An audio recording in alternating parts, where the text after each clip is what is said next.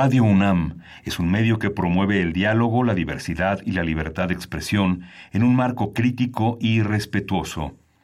Los comentarios expresados a lo largo de su programación reflejan la opinión de quien los emite, mas no de la radiodifusora. Radio UNAM presenta Primer Movimiento. El mundo desde la universidad.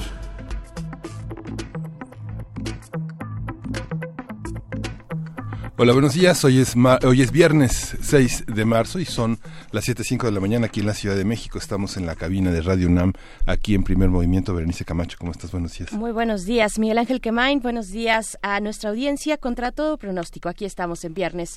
Eh, como cada semana lo logramos, hemos llegado con ustedes. Gracias, gracias a ustedes. En este viernes que es de complacencias musicales, ya recibíamos desde el día de ayer algunas de ellas, así es que estarán sonando a lo largo de estas tres horas de transmisión misión que tenemos como cada día en este viernes. También es de radioteatro y de lectura y mucha cultura. Lectura y mucha cultura, muchos temas, por supuesto, en el contexto y en esta antesala del siguiente, de este domingo, que es el 8 de marzo, Día Internacional de las Mujeres que Trabajan. Eh, resalto el que trabajan porque es así, de esa manera lo instaura la, la ONU eh, pues hace ya varios años, 1975, se instaura este día, el próximo 8 de marzo, como el Día de las Mujeres que Trabajan. Y pues bueno, tenemos varios temas al respecto. Eh, yo creo que eh, solo me gustaría mencionar, para no dejarlo pasar, para no dejarlo pasar esta conferencia que reunió a las secretarias de Estado, una mesa encabezada por la secretaria de Gobernación Olga Sánchez Cordero, estuvo también por ahí Luisa María Alcalde, eh, la secretaria del Trabajo, Rocío Nale de Energía, Graciela Márquez Colín de, Economía, María Luisa Albores de Bienestar, Alejandra Fraustro de Cultura, Irma Erendira Sandoval también de la Función Pública. En fin, fue una mesa compuesta por nueve mujeres. Y me parece bueno, fue básicamente dirigida a presentar pues acciones, acciones que se han llevado a cabo, se han implementado eh, durante este gobierno y por este gobierno para eliminar o erradicar la desigualdad de género, eh, pero también eh, otro, otra de las lecturas es que esta mesa pues se pone ahí esta conferencia de prensa para cerrar filas pues en torno a la figura presidencial, en torno al presidente, quien ha sido criticado por la forma por la forma de abordar el tema de violencia de género de los feminicidios en específico, desde eh, pues este decálogo que presentó, que publicó el presidente contra el feminicidio, que no incluía tareas concretas, específicas, esa fue una de las críticas, también se ponía en el primer punto pues en una autorreferencia que no era necesaria, eh, y, y, bueno, me parece que hay que eh, tendría que distinguirse porque pasa toda esta etapa del presidente desde ese decálogo hasta pues cierto enfoque que revictimiza y criminaliza al movimiento al no distinguir entre ciertos grupos y organizaciones feministas con banderas muy legítimas y con un trabajo constante ya de años, de aquellos otros que también existen, grupos y organizaciones incluso políticas, partidos políticos, que se han subido pues a tomar esta bandera del género de manera oportunista, eh, pues sin mover, eh, digo oportunista porque no han hecho ningún trabajo para cambiar las, las cosas, el estado de las cosas. Y pues bueno, dice la secretaria de Gobernación que no están enojadas las mujeres con el gobierno, eh, y, frases, más frases en ese sentido.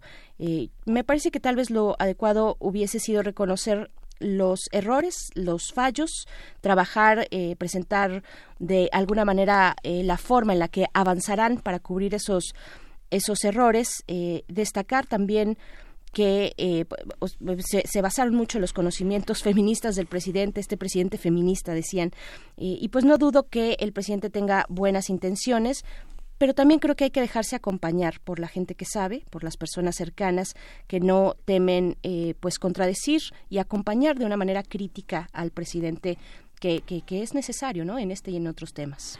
Sí, justamente hay una es muy emocionante ver cómo hay una una atención, una atención fundamentalmente de los medios de comunicación, del periodismo, del periodismo también independiente, a tratar de entender, a dar voces a personajes, actores políticos que normalmente no la tienen, que tienen que buscar espacios en, en, en, medios y porque no son noticias, porque pareciera que hay muchas, muchas problemáticas que no son noticias hasta que estallan, pues no son atendidos. Justamente como señalas, hay un cerrar filas que no reconoce la transversalidad de las eficiencias mucha gente cuando eh, Andrés Manuel López Obrador fue el ganador de las elecciones, mucha gente que había trabajado muy intensamente para que eso fuera así, dijeron ahora somos oposición y desde esa oposición muchas personas que simpatizan, que quieren al presidente, al gobierno actual, que están eh, en favor de muchas de las medidas que se toman, se han convertido en voces críticas que a veces han provocado eh, enojo y, molestia por sus actitudes críticas, como si tuviéramos que regresar a los escenarios del maoísmo, donde todos los murales de los artistas están llenos de niños, de trabajadores, de obreros sonrientes, de campesinos felices.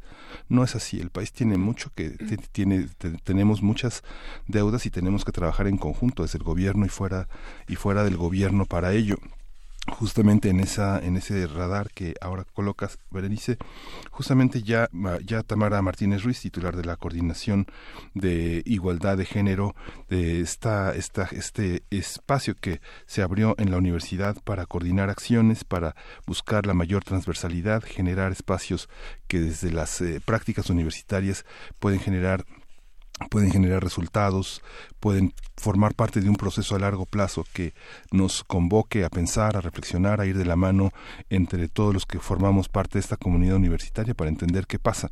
Hay muchas deudas también con los estudiantes. Muchas estudiantes son madres y padres de, de, de embarazos muy tempranos, de resultado de relaciones que vienen a veces desde la preparatoria y que el compromiso es crear espacios pensaba en este ámbito donde se abren nuevas visiones sobre países que son aparentemente lejanos a nosotros, como Islandia, como Noruega, como Suecia, como Finlandia, donde hay espacios que garantizan la presencia de espacios seguros para los niños, para los adolescentes, donde los padres pueden ir a trabajar en la certeza de que muchos de ellos quedan en buenas manos, quedan en prácticas que son parte de los que de lo que pagan los impuestos para poder para poder tener estos espacios para ellos. A veces, eh, justamente cuando acabó la Feria del Libro de Minería, una de las, eh, uno de los reconocimientos que se hacía es que es importante crear espacios para niños, para adolescentes, para que puedan estar en el Palacio de Minería, en espacios seguros, en actividades importantes. Son pequeñas cosas, pero eh, cuando los padres pueden ir seguros a otros espacios, se gana muchísimo, se gana muchísimo. Y una precisión más, Esteban Moctezuma, el secretario de Educación, señaló que no habrá sanciones a ver, el matiz administrativas y económicas. Muchos profesores que son cercanos a nosotros, profesores de la secundaria, la primaria, han señalado que eh, muchas profesoras se niegan, muchas profesoras curiosamente que están de, ese lado dicen que sí van a ir el lunes. Está bien, es, es una cosa libre, pero sí tienen que tener certeza de que no habrá ni sanciones administrativas ni sanciones económicas.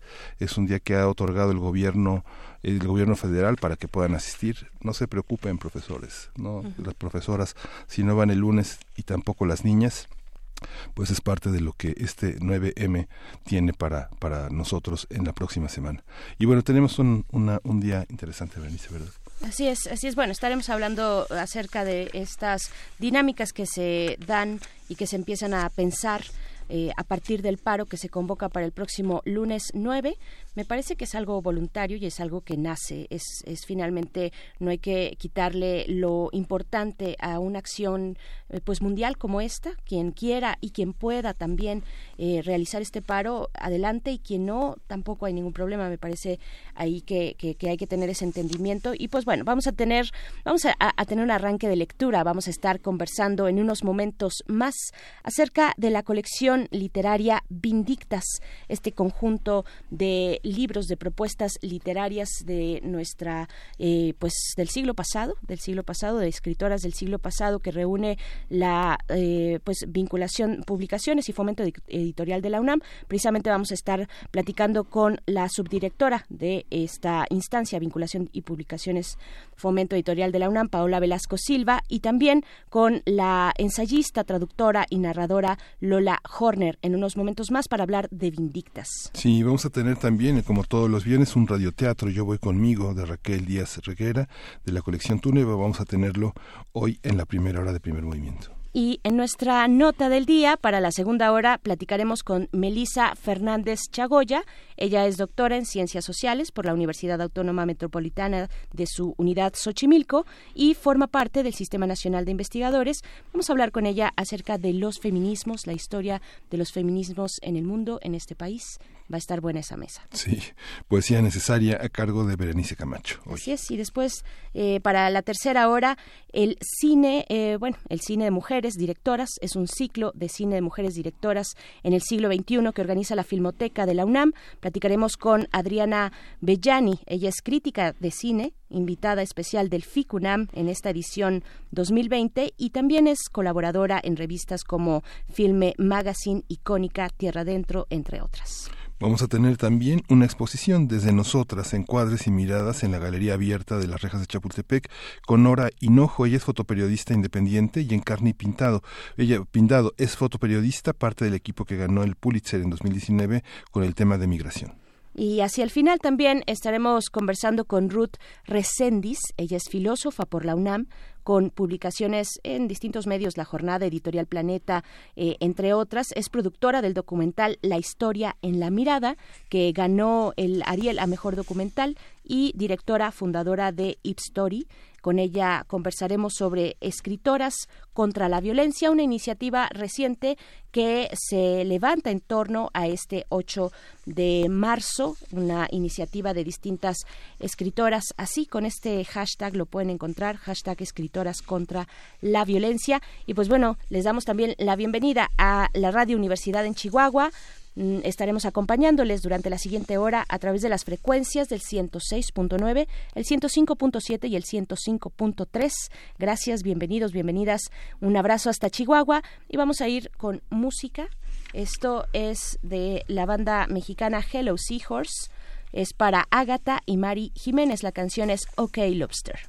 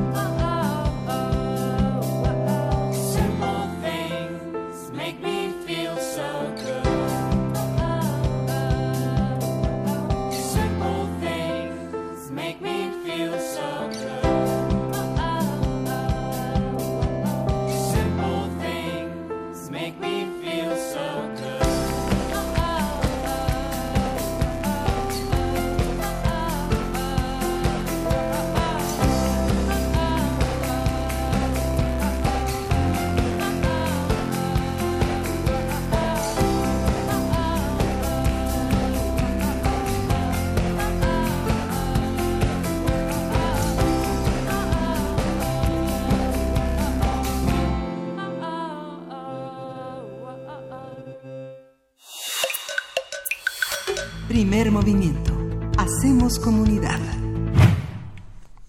La Coordinación de Difusión Cultural de la UNAM presenta la colección editorial Vindictas.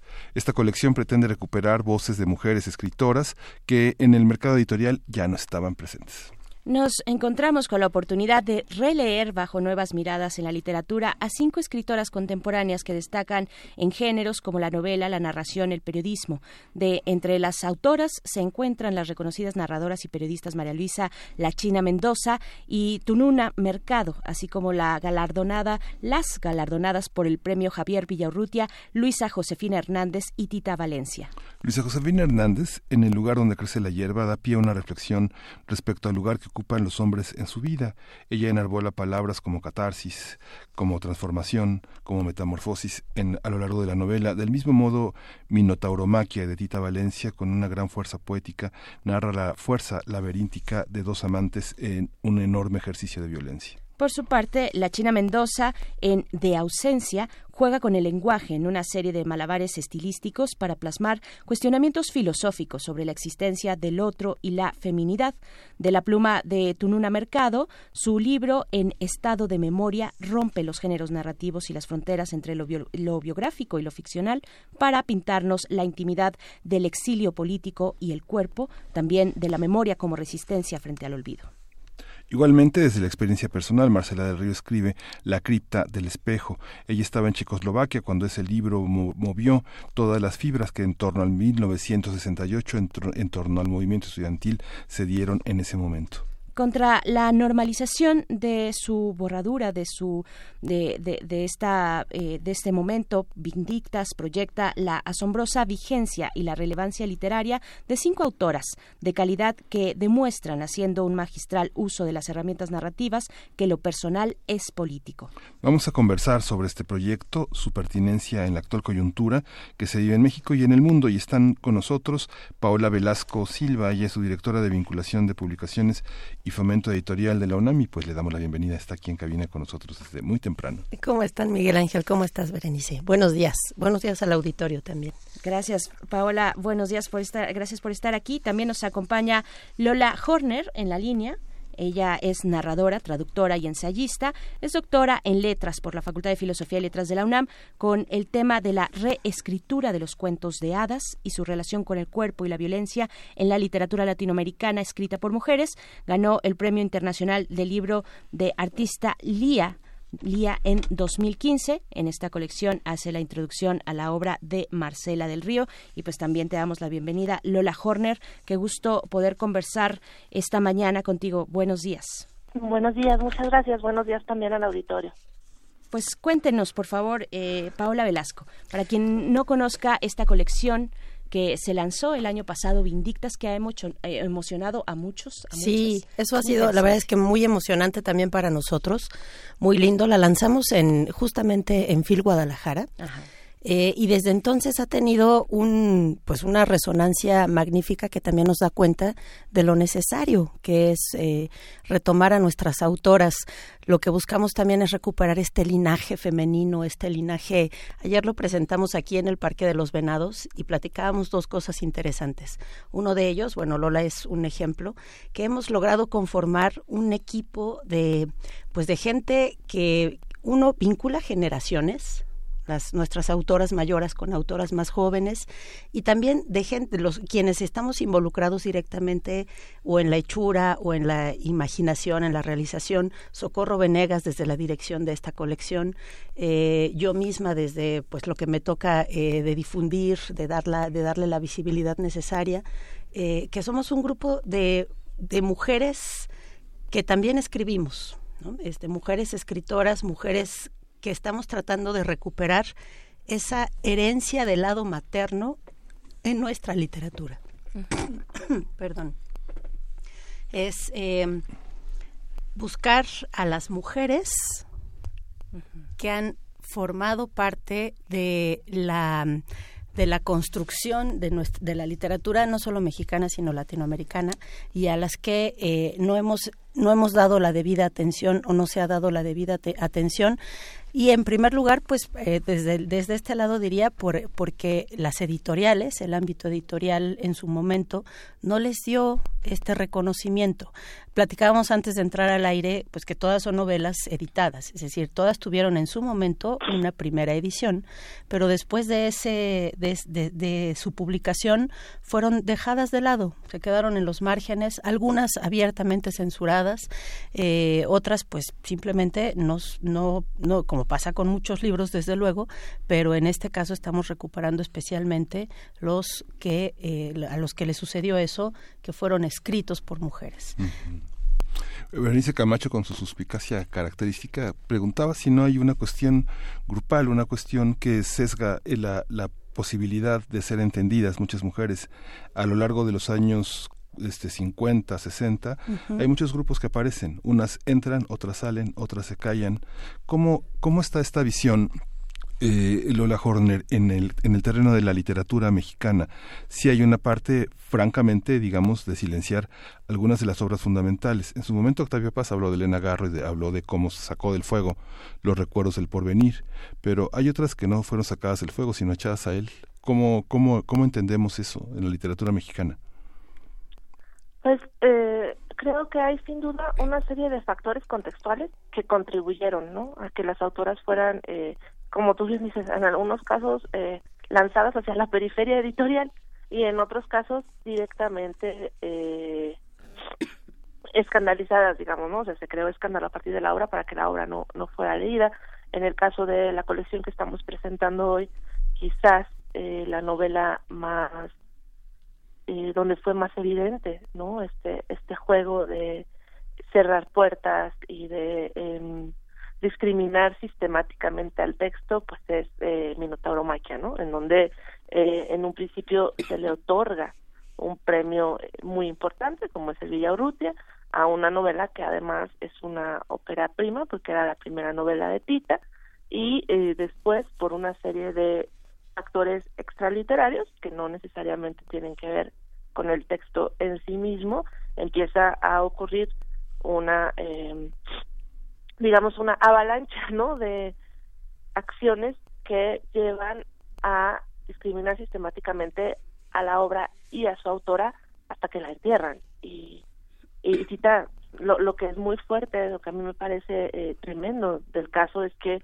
Tita no vuelve a, a escribir narrativa, ¿no? Ella dice, yo no vuelvo a escribir, no, justo lo, lo decía en la presentación de Vindictas que hubo en la, en la sala Carlos Chávez, yo no nunca volví a escribir nada tan tan personal, ¿no? Es decir, de alguna manera el, el castigo del, del medio literario y editorial de aquellos años surtió eh, un efecto terrible porque yo no puedo evitar preguntarme, bueno, qué hubiera pasado esa mujer hubiera escrito más cosas, ¿no? Si la Minotauromaquia es es una novela impresionante.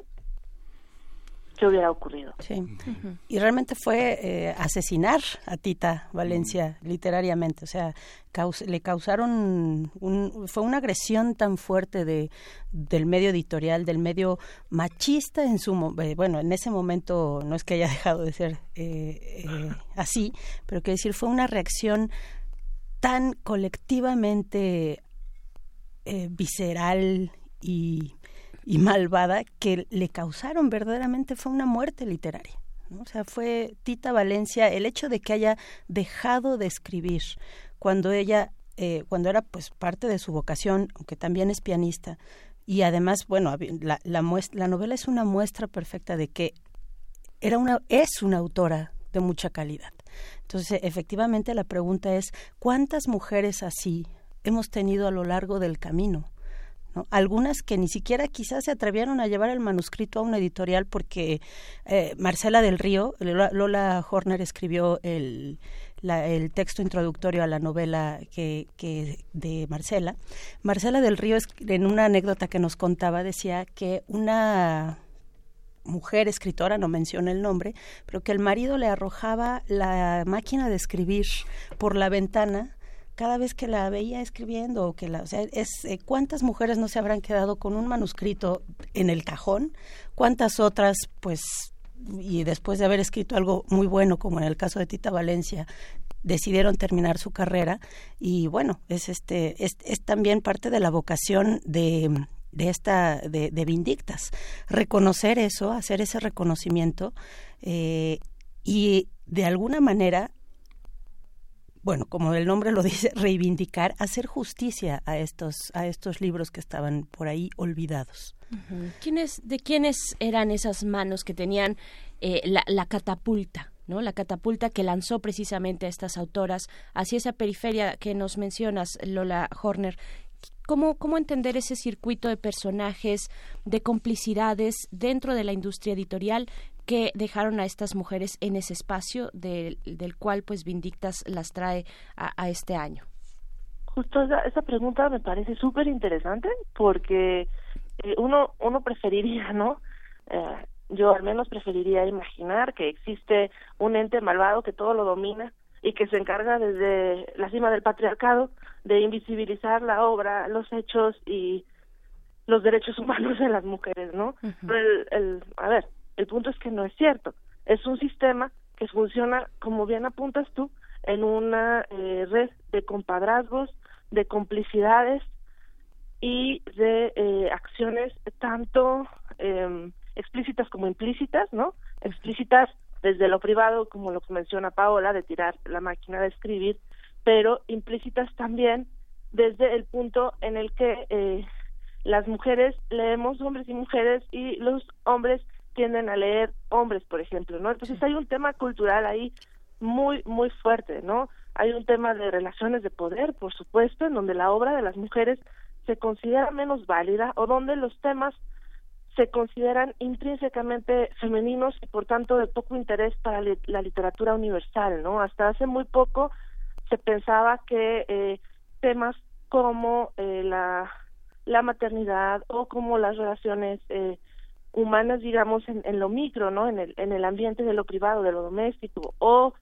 como eh, el trabajo de cuidados, todo eso no se consideraba lo suficientemente literario. Los grandes temas literarios tenían que ver con el afuera, tenían que ver con eh, con lo que ocurre en el mundo importante, ¿no? Y todo lo demás se eh, nombraba como literatura femenina y desde ahí empezaba el tema de la discriminación. Por supuesto que a eso se le suman una serie de, de factores extraliterarios y de relaciones humanas también, en donde era mucho más difícil ya no ya no digamos publicar sino escribir siendo mujer porque eso se salía del rol que se esperaba de ellas no que efectivamente tenían que estar encargadas de su casa de sus parejas de eh, de que todo funcionara el, rol de la buena esposa y, y madre no y a partir de ahí aun cuando lograran escribir el manuscrito y aun cuando suponiendo que lograran llevarlo a una editorial se tenían que enfrentar a una serie de discriminaciones sistémicas que justamente eh, tenían que ver con toda esta idea de la mujer escritora como una anomalía. Porque a ver no no es que no existieran las mujeres escritoras no ya para cuando nuestras autoras están publicando Virginia Woolf por ejemplo ya es una es una figura reconocida no pero se les considera una excepción una una especie de animal mitológico, algo que solo ocurre pocas veces en la historia, y entonces de esa manera se elimina todo lo demás. Entonces son, son varios factores que afectan desde lo privado y hacia lo público. Otra cosa que vemos también es que muchas de las escritoras que estamos tratando de lanzar en la colección, no solo estas cinco, sino algunas que vienen después, eh, se mueren intestadas o no terminan de registrar su obra o a la hora de registrar la obra los términos de registro no están claros. ¿Por qué? Porque hay una eh, hay una actitud como de bueno esto no es lo suficientemente eh, válido, lo suficientemente literario, incluso a veces de parte de las mismas autoras, ¿no? Hay un menosprecio también por la eh, la obra que por supuesto que no favorece al a un clima donde eh, podamos incluir a las mujeres dentro de una diversidad literaria.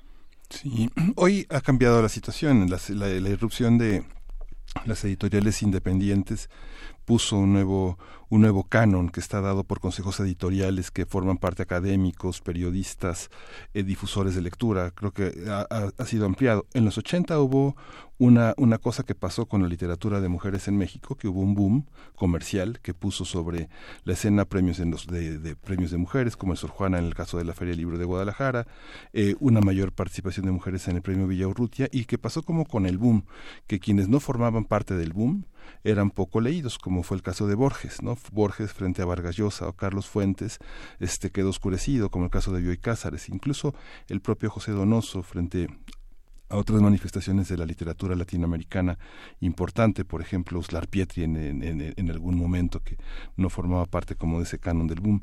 Pero en esta ¿Qué, ¿Qué, mujeres quedaron eh, rezagadas en esto, eh, poco leídas, con problemáticas que hoy resultarían incómodas para, incluso para muchas mujeres, en, en, donde se ponen en evidencia personajes que son aplastados por el patriarcalismo, por la violencia característica del, del orbe latinoamericano?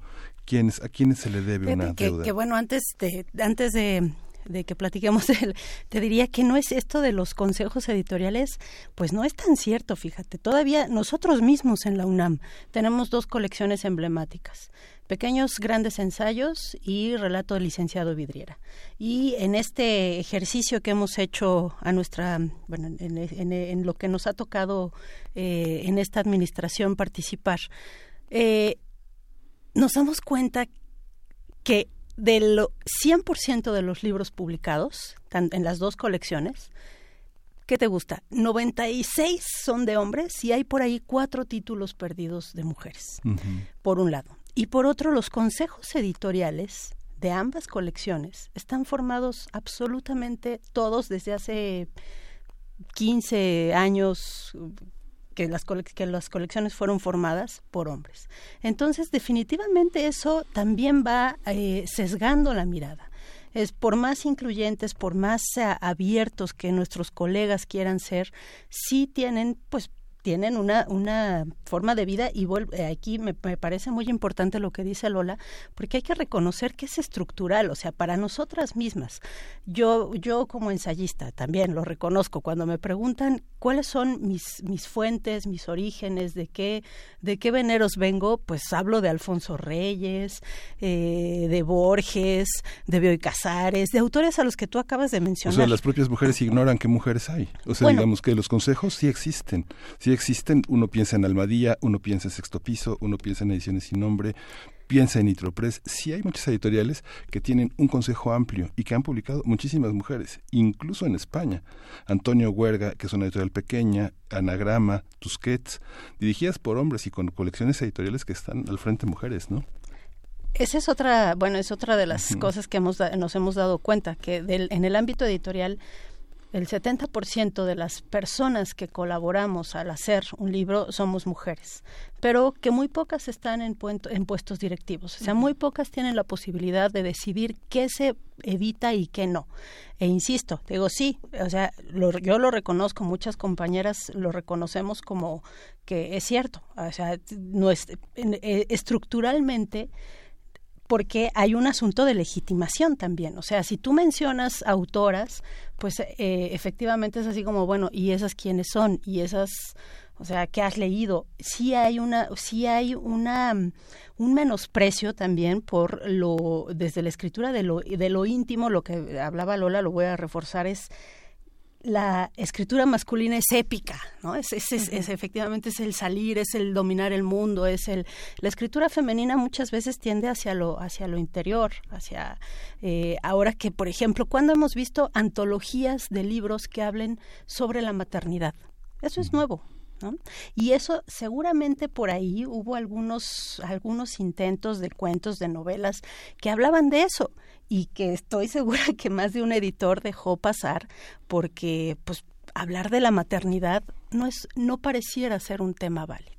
¿no? Bueno, Lola. Solo, solo para decir, me, me, gusta mucho cómo lo resuelve pues todo este movimiento feminista cuando dice, cuando dice lo personal es político me, me gusta cómo resuelve de esa manera porque expone, expone una necesidad también de, de, lo valioso que está pasando al interior en esas vidas que han sido restringidas a lo doméstico, eh, con, con, una posición política también que, que tiene una interlocución con lo que ocurre afuera. Es un ir y venir que no, que no se distancia necesariamente. Lola, sí, por favor.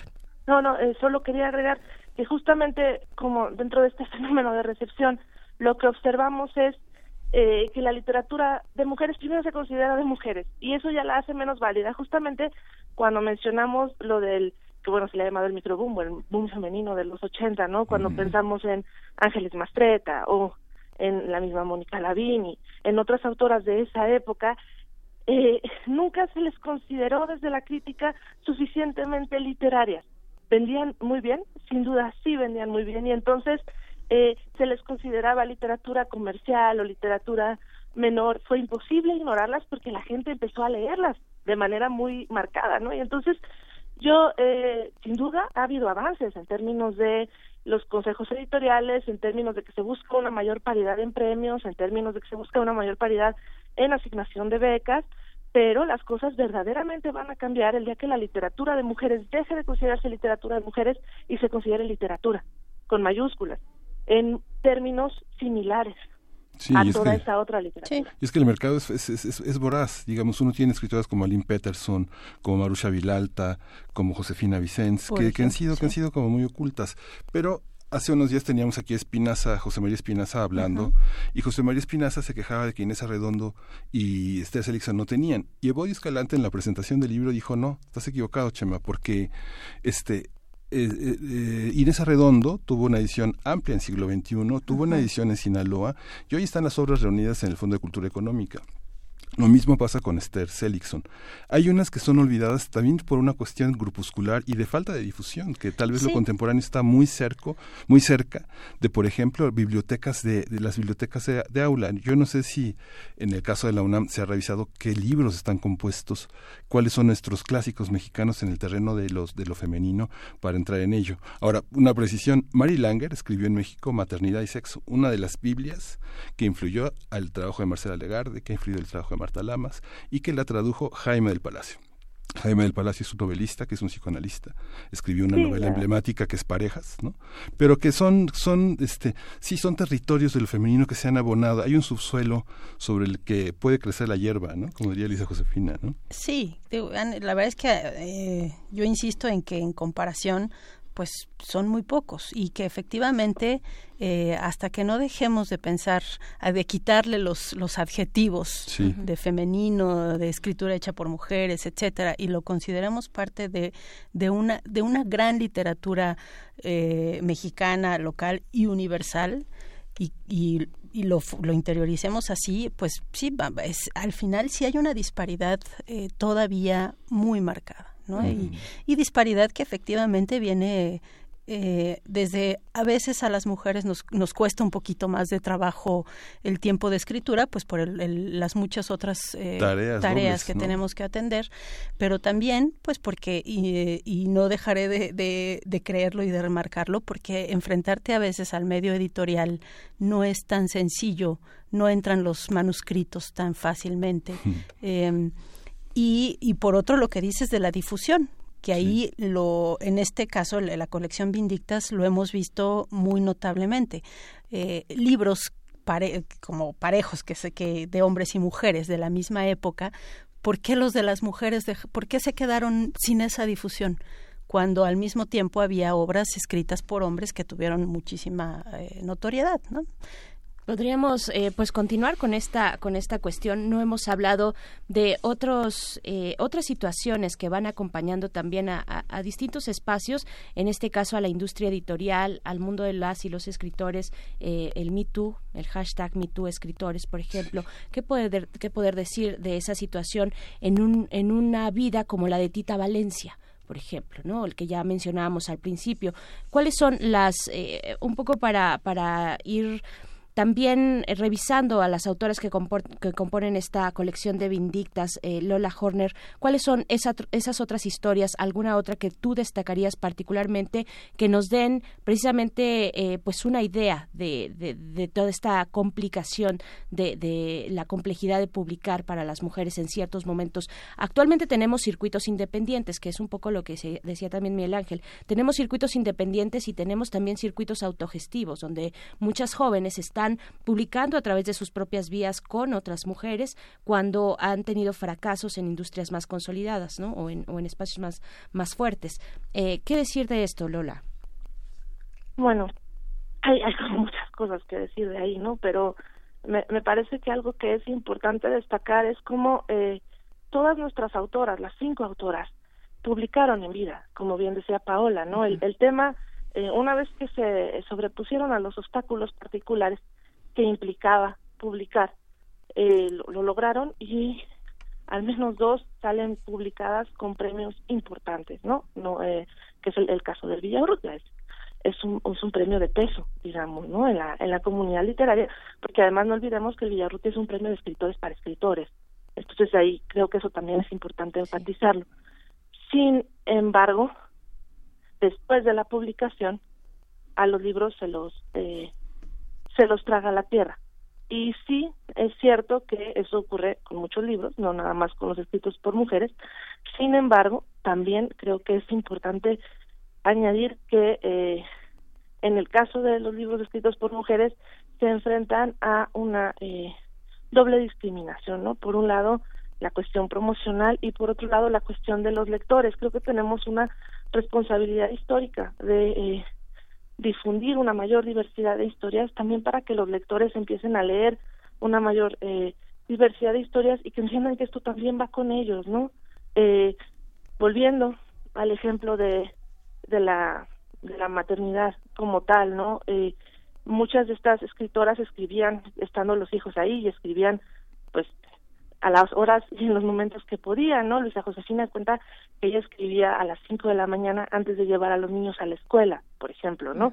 Y se las arreglaba para llevar a cabo su labor literaria en compatibilidad, o al menos en no tanta incompatibilidad, creo, con todo lo demás, ¿no? Entonces, desde ahí vemos cómo hay una voluntad creadora que se impone a las circunstancias y creo que eso es algo que es eh, común no a, a todos los escritores hay una voluntad creadora que se tiene que imponer a, a las circunstancias que sean que para unos son unos y para otros son otras no pero eh, también es cierto que las circunstancias a las que se enfrentaron las escritoras de la colección pues hacen que sea inevitable eh, hablar de dicho contexto para poder discutir los libros, ¿no? Porque creo que de fondo también hay una cuestión de recepción lectora en el sentido de que eh, estos temas que se han considerado de la vida privada o que se han considerado femeninos etcétera, en realidad nos interesan a todos. Es decir, si las mujeres formamos parte del 51% de la población, ¿qué pasa con el otro 49%? ¿Qué pasa con estos otros temas que nos podrían enriquecer? a un nivel discursivo y a un nivel, eh, no sé, discursivo, axiológico, ontológico, como como ustedes lo, lo quieran percibir, ¿no? Entonces, creo que ahí el sesgar, el, la mirada, sesgar el, el río, digamos, ¿no? De, eh, de propuestas literarias, pues sin duda empobrece en lugar de eh, enriquecer el caudal de textos a los que tenemos acceso. Sí, justamente en un dato así, este, de Acción Ciudadana frente a la pobreza, las mujeres dedican un 42.8% horas a la, a la otra jornada laboral, mientras que los hombres dedican 16.5%. Digamos que hay una brecha importante, ¿no? A la hora de dedicarse a leer, a dedicarse a escribir. Sí, por supuesto. Sí, claro. Eh, Paula Velasco, ¿qué, qué sigue? Bueno, eh, Vindictas va saliendo, se va conversando como en esta mesa y en otras más, y ojalá que así sea, pero bueno, están, ya se agotó la primera, la sí, estamos, eh, les comentaba hace un rato que a seis meses del menos, ¿no? Bueno, tres meses, aunque ya teníamos algunos eh, distribuidos en librería, pero desde el lanzamiento de Minería a la fecha, la colección se agotó en su primera edición. Estamos haciendo una reedición, ya se ya vamos por la, la segunda edición. Eh, y Vindictas crece, por supuesto. Crece en la misma colección como había estado previsto, que, que, se, que siguiéramos con este rescate de autoras, no solo mexicanas, sino latinoamericanas, eh, pero crece más aún en la propia universidad. Eh, desde la Coordinación de Difusión Cultural, el doctor Jorge Volpi, este, este proyecto de Vindictas, que bueno, este depende de, de, él, la Dirección General de Publicaciones, lo ha crecido a tal punto en que Vindictas ahora forma parte de uno de los ejes transversales de las, de las acciones que, realizaremos durante esta administración eh, desde la UNAM. Y habrá Vindictas en todo el sector cultural de la universidad. Es decir, música está buscando sus propias vindictas, teatro está haciendo vindictas dramaturgas, vindictas. Eh, estamos en, en, este año también saldrá eh, dentro de esta colección cinco dramaturgas con el mismo caso, o sea, este, que quizá sus obras fueron montadas una vez. Les decía al inicio que la tarea de investigación es ardua.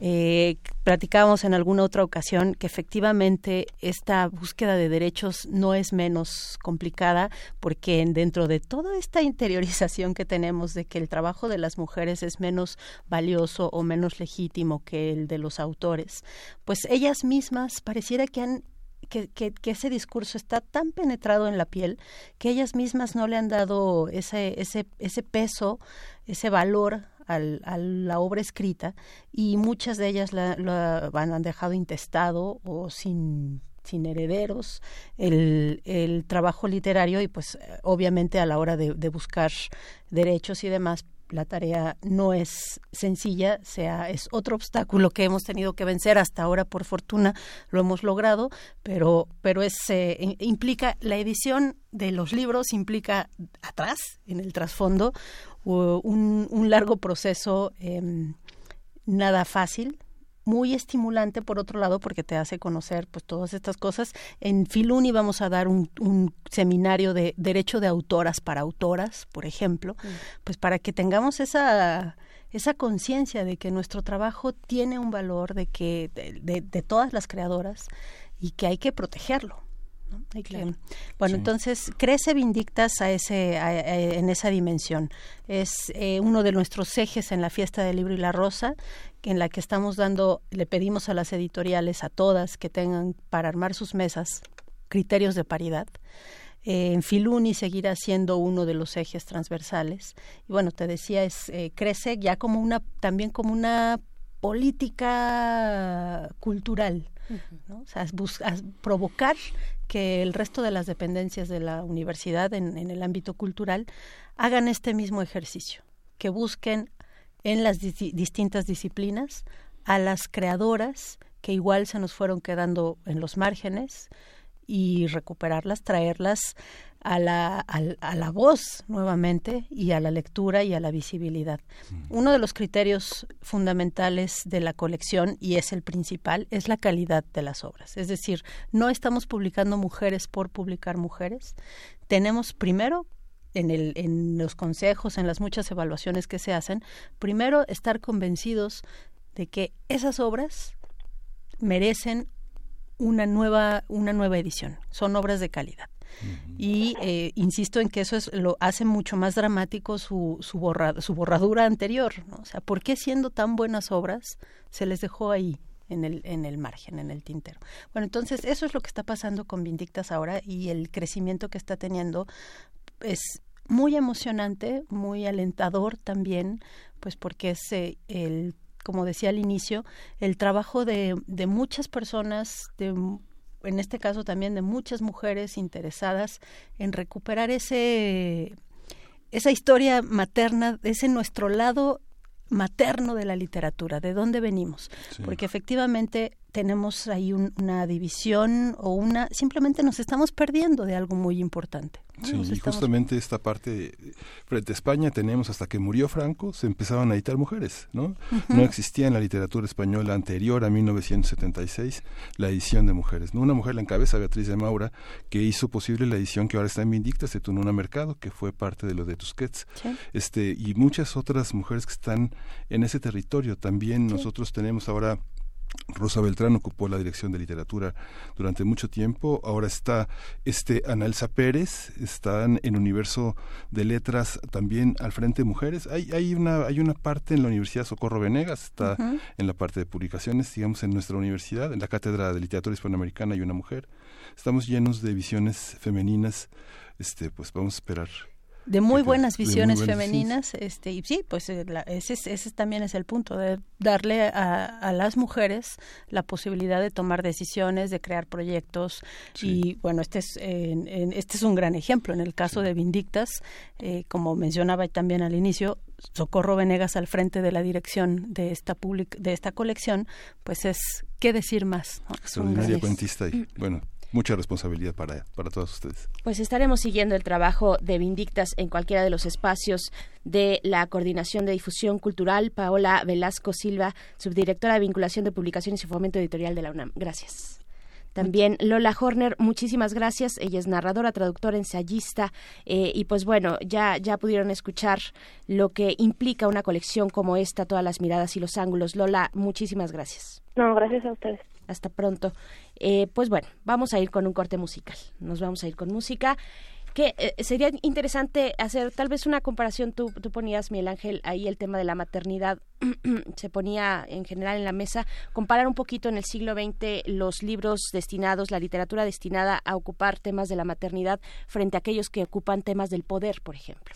Poner Una, una distinción en ese sentido. Vamos a ir con música. Esto es de Amparo Ochoa. La canción es Mujer, una canción de 1985. Es para Mirko Sun.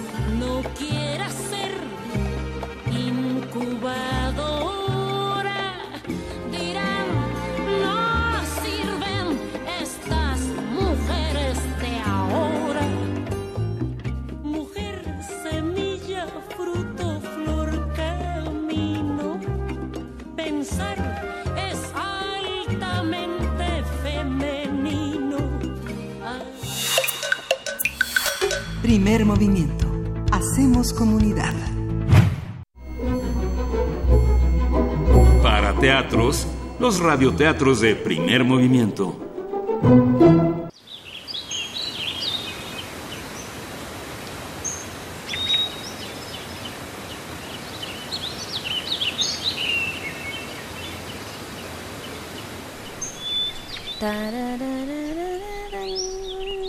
¿Estamos a cambiar lo mejor de nuestra forma de ser para gustar a los demás? ¿Vale la pena? Yo voy conmigo. De Raquel Díaz Reguera, Tule Ediciones, año 2017.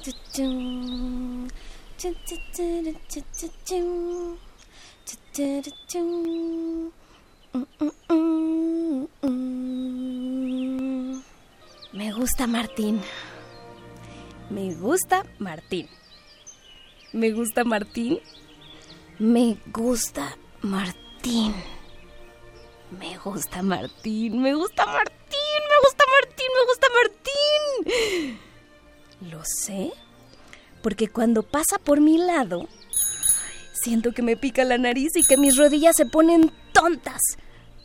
Pero Martín no se da cuenta. Martín no me mira nunca. Mi amiga Lucía me dijo que no se me ve bien el cabello recogido.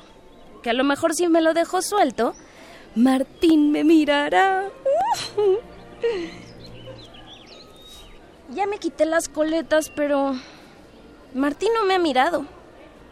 Mi amiga Ana me dijo que tal vez debería quitarme los lentes, que a lo mejor sin mis coletas y sin mis lentes, Martín me mirará. Me quité los lentes, pero Martín no me ha mirado.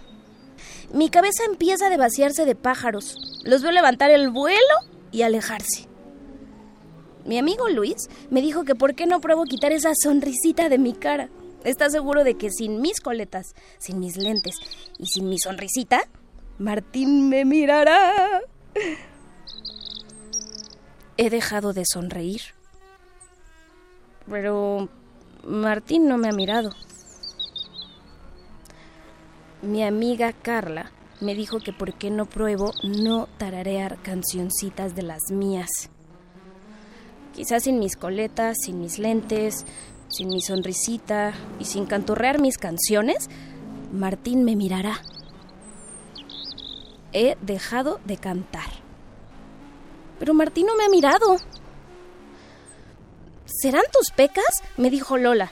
Ella piensa que sin mis coletas, sin mis lentes, sin mis sonrisas, sin mis canciones y sin mis pecas, Martín me mirará. Hoy fui a la escuela sin mis pecas, pero Martín no me ha mirado. Y no sé a dónde van los pájaros que viven en mi cabeza, pero veo que se van. Lejos, lejos, lejos.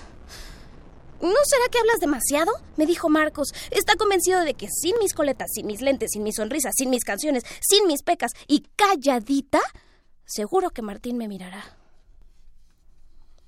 Hoy no he abierto la boca en todo el día. Pero Martín no me ha mirado. He pensado que a lo mejor son mis alas. Sin mis coletas, sin mis lentes, sin mi sonrisa, sin mis canciones, sin mis pecas, sin mis palabras y sin mis alas, Martín me mirará. Hoy fui a la escuela sin mis alas, y sin mis coletas, y sin mis lentes, y sin mi sonrisa y sin mis canciones. Y sin mis pecas y sin mis palabras. Y Martín me está mirando. Creo que me sonrió. Martín me ha visto. Pero... Ahora soy yo la que no me veo. ¿Y dónde están los pájaros de mi cabeza? Ay, ¿por qué están encerrados en esa jaula?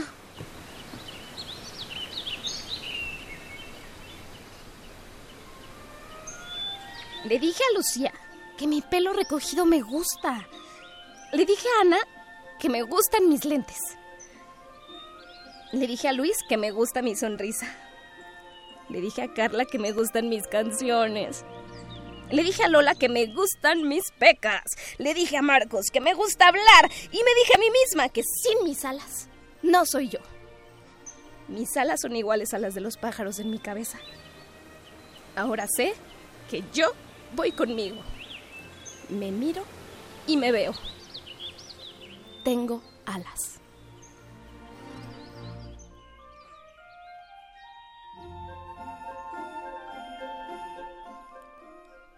Yo voy conmigo, de Raquel Díaz Reguera, Tule Ediciones, 2017. Y con este radioteatro nos vamos al corte de la hora, nos despedimos de la Radio Universidad de Chihuahua, seguimos en el 96.1 de FM, aquí en Radio UNAM.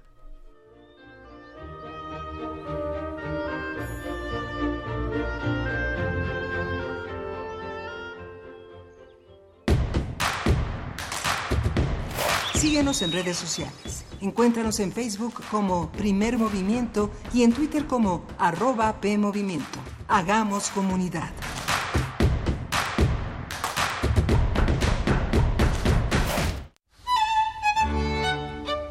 En la imaginación surgen las notas que quedan escritas para siempre en una partitura. Desde ese momento, sin importar cuándo fueron creadas, al tocarlas, se vuelve en tiempo presente. Muchos instrumentos se juntarán en el mismo espacio y a una señal nacerá la pieza que entrará por tus oídos. Súmate a la experiencia de revivir la música. Escucha a la OFUNAM todos los domingos a las 12 horas por el 96.1 de FM. Radio UNAM, Experiencia Sonora. En México está creciendo la esperanza, un movimiento que se vuelve cada día más grande con la honestidad, las propuestas y la alegría de nuestra gente. Estamos unidos y eso nos hace más fuertes para transformar lo que parecía imposible cambiar. En cada ciudad, en todas las regiones, somos más los mexicanos con Morena y contigo seremos la mayoría que va a comenzar un nuevo capítulo en la historia de México. Vente a Morena, la esperanza de México. Juntos haremos historia.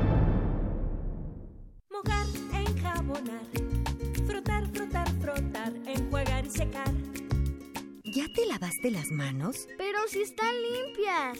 Aunque parezcan limpias, hay que lavarlas. Es la forma más fácil de evitar gripes, diarreas y otras enfermedades. 5 de 5. Mojar, enjabonar. Frotar, frotar, frotar. Enjuagar y secar. Con manos limpias, seguro estarás mejor. Instituto Mexicano del Seguro Social. Gobierno de México. Las audiencias también son parte del medio. ¿Qué tal amigos? Soy Guillermo Montemayor Gómez, defensor de las audiencias de Radio y TV UNAM. Los invito a que me escriban y ejerzan los derechos que la ley y la normatividad interna de las estaciones les otorgan. Observaciones, quejas, sugerencias, peticiones, señalamientos o reclamaciones sobre los contenidos y la programación que transmiten tanto radio como TV UNAM. En las páginas web de ambas estaciones encontrarás la pestaña que dice Defensoría. Ábrela y en la pestaña de comentarios y sugerencias encontrarás el formulario para comunicarte con el defensor. Además de información precisa sobre la Defensoría, informes, documentos normativos, tanto externos como internos, y algo que es muy importante, que es el código de ética. Te invito a que me escribas al correo defensordeaudiencia.unam.mx. Recuerda que como audiencia eres parte fundamental de Radio y TV UNAM.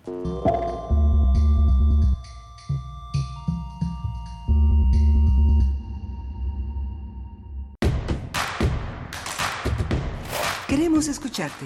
Llámanos al 55 36 43 39 y al 55 36 89 89. Primer movimiento. Hacemos comunidad. Estamos de vuelta en primer movimiento. Muy buenos días. En este viernes 6 de marzo son las 8 de la mañana con 6 minutos. En eh, pues este día que, que estamos hablando de, de varias cosas, sobre todo orientado hacia el tema del próximo domingo 8 de marzo. Y pues bueno, tuvimos también un radioteatro muy bonito, muy conmovedor. Gracias a quienes nos escriben en redes sociales. Eh, les gustó, les gustó bastante eh, esta interpretación de nuestra compañera Mesli Montero. Eh, pues ustedes saben, ella es eh, nuestra compañera de servicio social, es también estudiante de literatura dramática y teatro en la Facultad de Filosofía y Letras y bueno, nos apoya con estos radioteatros que nos gustan mucho los viernes. Eh, Miguel Ángel Quemain, buenos días. Hola, Berenice Camacho, buenos días. Qué intensidad hoy en este programa. Pero es importante señalar que la presencia de la, de la mujer es, es, es, es muy importante, sobre todo si se valora en función de las desigualdades. Sí vale la pena señalar y estar conscientes de todas esas dificultades que tienen. Ya habíamos hablado en muchas ocasiones aquí en el programa en primer movimiento con Rogelio Gómez Hermosillo, que coordina Acción Ciudadana frente a la pobreza, donde la, brecha salarial entre las mujeres, si bien en, en lo que marcaba eh, Gómez Hermosillo de una diferencia de 800 pesos en el promedio, sí son significativos en, en el territorio de lo simbólico, no solamente en lo real. Los trabajador, las trabajadoras del hogar, el 48% sigue fuera de las prestaciones, el 32% en malas condiciones y casi el 20% son víctimas de maltrato. Las mujeres, mientras mayor preparación tienen, mayor agresión de, de, de, del entorno. Eh, un 33% del, del panorama tienen licenciaturas y posgrados y son las más eh, las más agredidas contra un 18% que no tiene ningún estudio y que pueden ce ceñirse más a las tareas de la agresión y de la docilidad y de la esclavitud a la que muchos empleadores, muchas mucho del entorno familiares incluso las las tienen sometidas es parte de esto, ¿no? Es parte de una de una situación en la que vemos en el embarazo de mujeres muy jóvenes tener que hacerse cargo junto con sus madres, sus abuelas, de los niños, no tener acceso a empleos, no tener acceso a una jornada laboral completa, a un estudio completo que permite el desarrollo de sus posibilidades. ¿no? Así o sea, es. es, es, dramático. Los trabajos, los trabajos, lo que se ha llamado los trabajos de cuidado y eh, que representan un porcentaje importante en el PIB del mundo y, y, por supuesto, de nuestro país. De eso se trata. El 8 de marzo eh, se, instaura ese día para reconocer eh, los trabajos, la diversidad de trabajos, de labores cotidianas que realizan, que realizamos las mujeres y particularmente, bueno, desde distintos ángulos, particularmente aquellos que no son remunerados, esos trabajos de cuidado que no son remunerados, pero que impactan mm, de manera importante en, en las actividades económicas, por un lado, y por otro lado también la desigualdad que existe, sí, en los trabajos remunerados, en los trabajos formales e informales, claro. Eh, la desigualdad que, que, existe, por ejemplo, en los salarios entre hombres y mujeres, en fin, es toda una conversación interesante que debemos seguir teniendo porque esto no va a parar.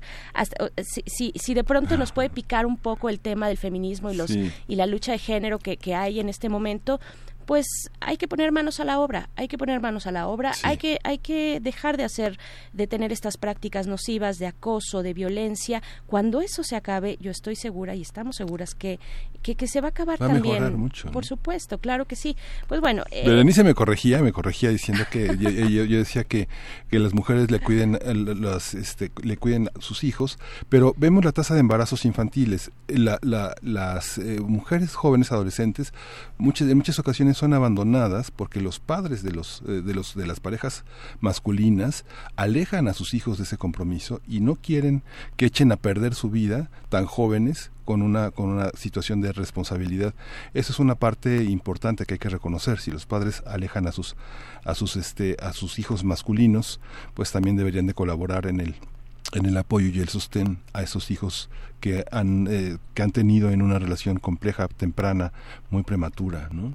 Uh -huh, sí, claro. Yo, yo lo que comentaba, comentábamos sí. fuera del aire así muy brevemente, él decía, bueno, cuando las a las mujeres les cuiden, tengan la oportunidad, la posibilidad de que alguien les cuide a sus hijos, seguramente otras mujeres, eh, sí. eh, seguramente es, va, van a cambiar mucho el panorama laboral.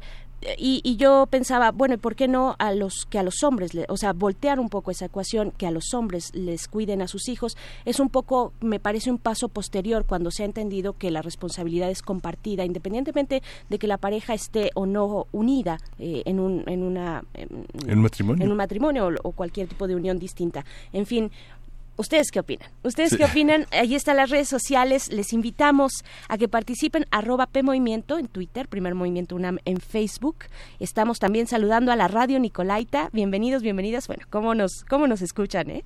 con estos temas que no solamente están aquí, están en todos lados. En todos lados y, no solo en, el país, en nuestros estados, en nuestras ciudades, en todos lados. Realmente está este tema del género. estaremos con ustedes, Radio Nicolaita, a través del 104.3. Llegamos hasta Morelia gracias a la Universidad Universidad Michoacana de San Nicolás de Hidalgo y nos vamos con nuestra nota del día. Estaremos hablando, continuamos hablando de un poco la, las explicaciones que todavía necesitamos como, como sociedad para entender este movimiento, el movimiento de las mujeres. Vamos a hablar con Melisa Fernández Chagoya. Ella es doctora en Ciencias Sociales por la Universidad Autónoma Metropolitana Unidad Xochimilco y forma parte del Sistema Nacional de Investigadores. Vamos a hablar de los feminismos, la historia de los feminismos en unos momentos más. Pero vamos a ir con música. Es viernes de complacencias musicales. Ah. no, no, no. Nos vamos directo. Vámonos sin música.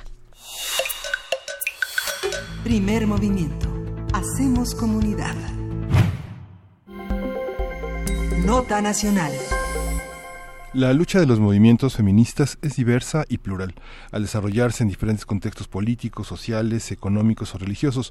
Hoy el feminismo y sus diferentes posturas y corrientes lo que, que lo acompañan han cobrado más visibilidad ante el incremento de la violencia de género. Tras el surgimiento en 2017 del movimiento Me Too, que se traduce como Yo también, en Estados Unidos, el movimiento feminista tomó un impulso a nivel mundial que se vio reflejado en otros países, como México, donde las mujeres organizadas se han manifestado contra la violencia de género, que se manifiesta, que se expresa en la desigualdad laboral, educativa, el acoso o la impunidad que prevalece sobre los casos de feminicidios. Este domingo 8 de marzo, el próximo domingo, muchas, eh, muchos colectivos feministas van a realizar manifestaciones en todo el país. Aquí en la Ciudad de México, la marcha partirá del Monumento a la Revolución a llegar al Zócalo Capitalino.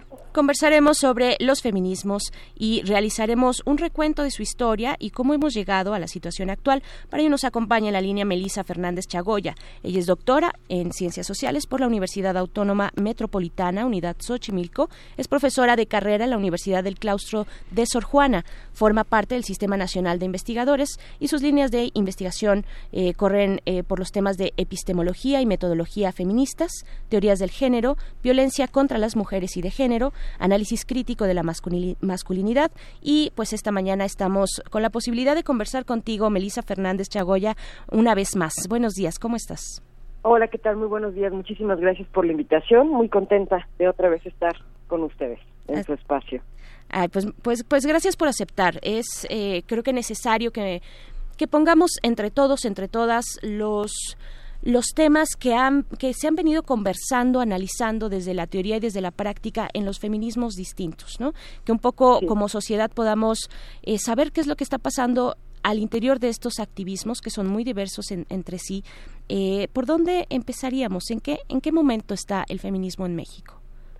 Sí, el feminismo en México es algo bien complejo, me parece, así como lo, lo pueden citar las propias eh, feministas mexicanas grandes ellas, me refiero a Eribar, Tranalau, María Teresa eh, Tarrés, eh, la propia Marcela Lagarde, entre otras, a México llega de una forma muy particular, porque diferente de otras partes del mundo, no se centra en la propia clase obrera, ¿no? Digamos, eh, apelando justo a este movimiento de la lucha de clases, sino acá más bien se gesta en una en un círculo de mujeres más o menos ilustradas, eh, de clase media, que justamente tenían posibilidades de dedicarse a la reflexión y a, las premisas de orden político y no hacerse cargo, no, no solamente, digamos, hacerse cargo de las labores domésticas y también de chambear, etcétera, ¿no? Entonces en México sí asumamos, pues, que llega y se concentra en ese círculo de mujeres en particular, por ahí de los 70, antes de los 70 incluso, y bueno,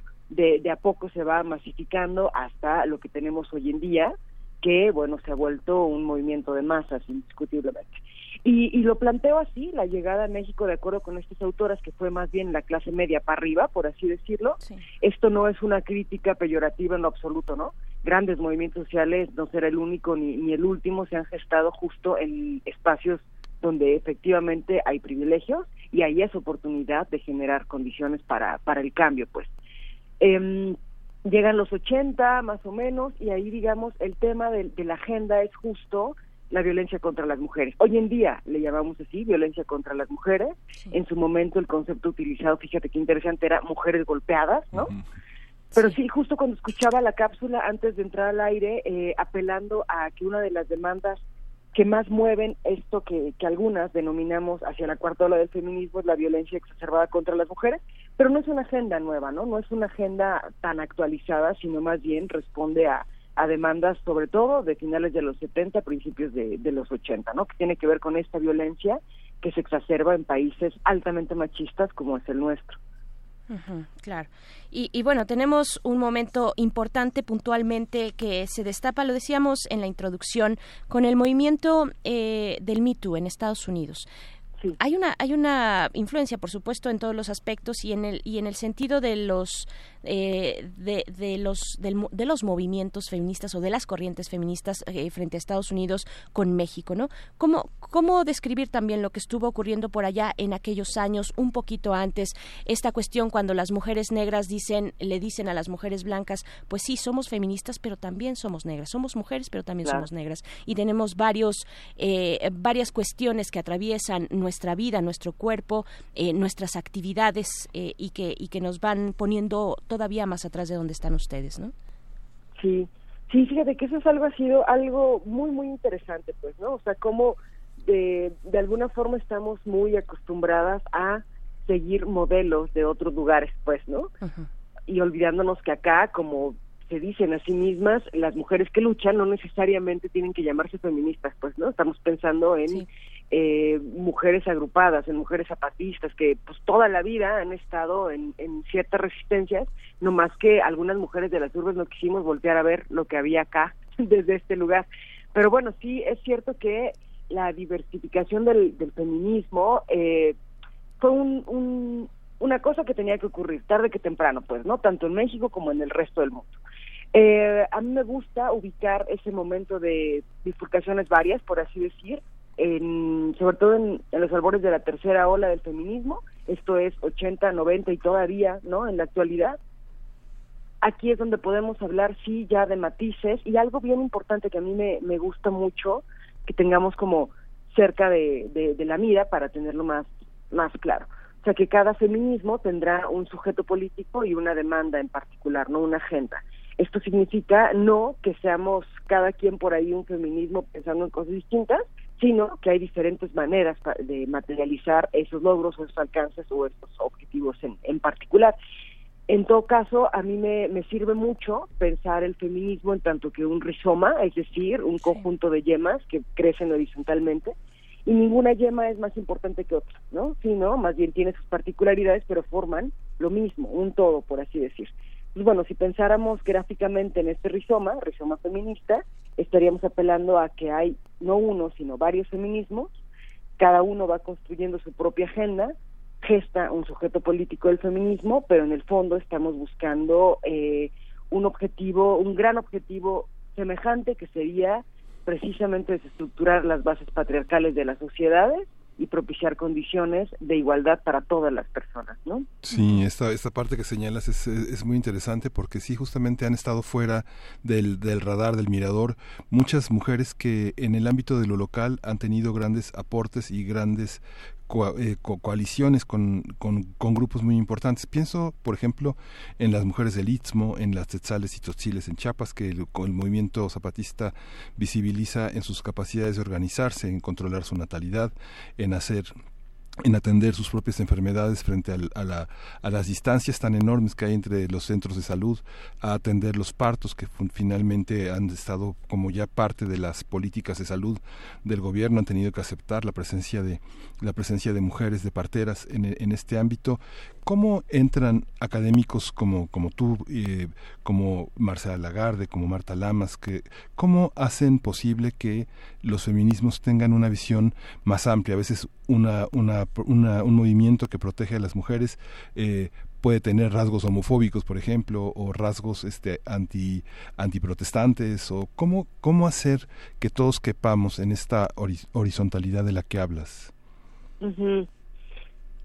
Sí, pues en realidad me cuesta trabajo entender la pregunta de cómo hacer. Yo siento que los feminismos y las personas que lo hacen posible, porque por supuesto no no nos, no nos quedemos con la idea de que es algo ahí conceptual etéreo, ¿no? Sí. O sea, ya están, ¿no? Las agrupaciones ya están.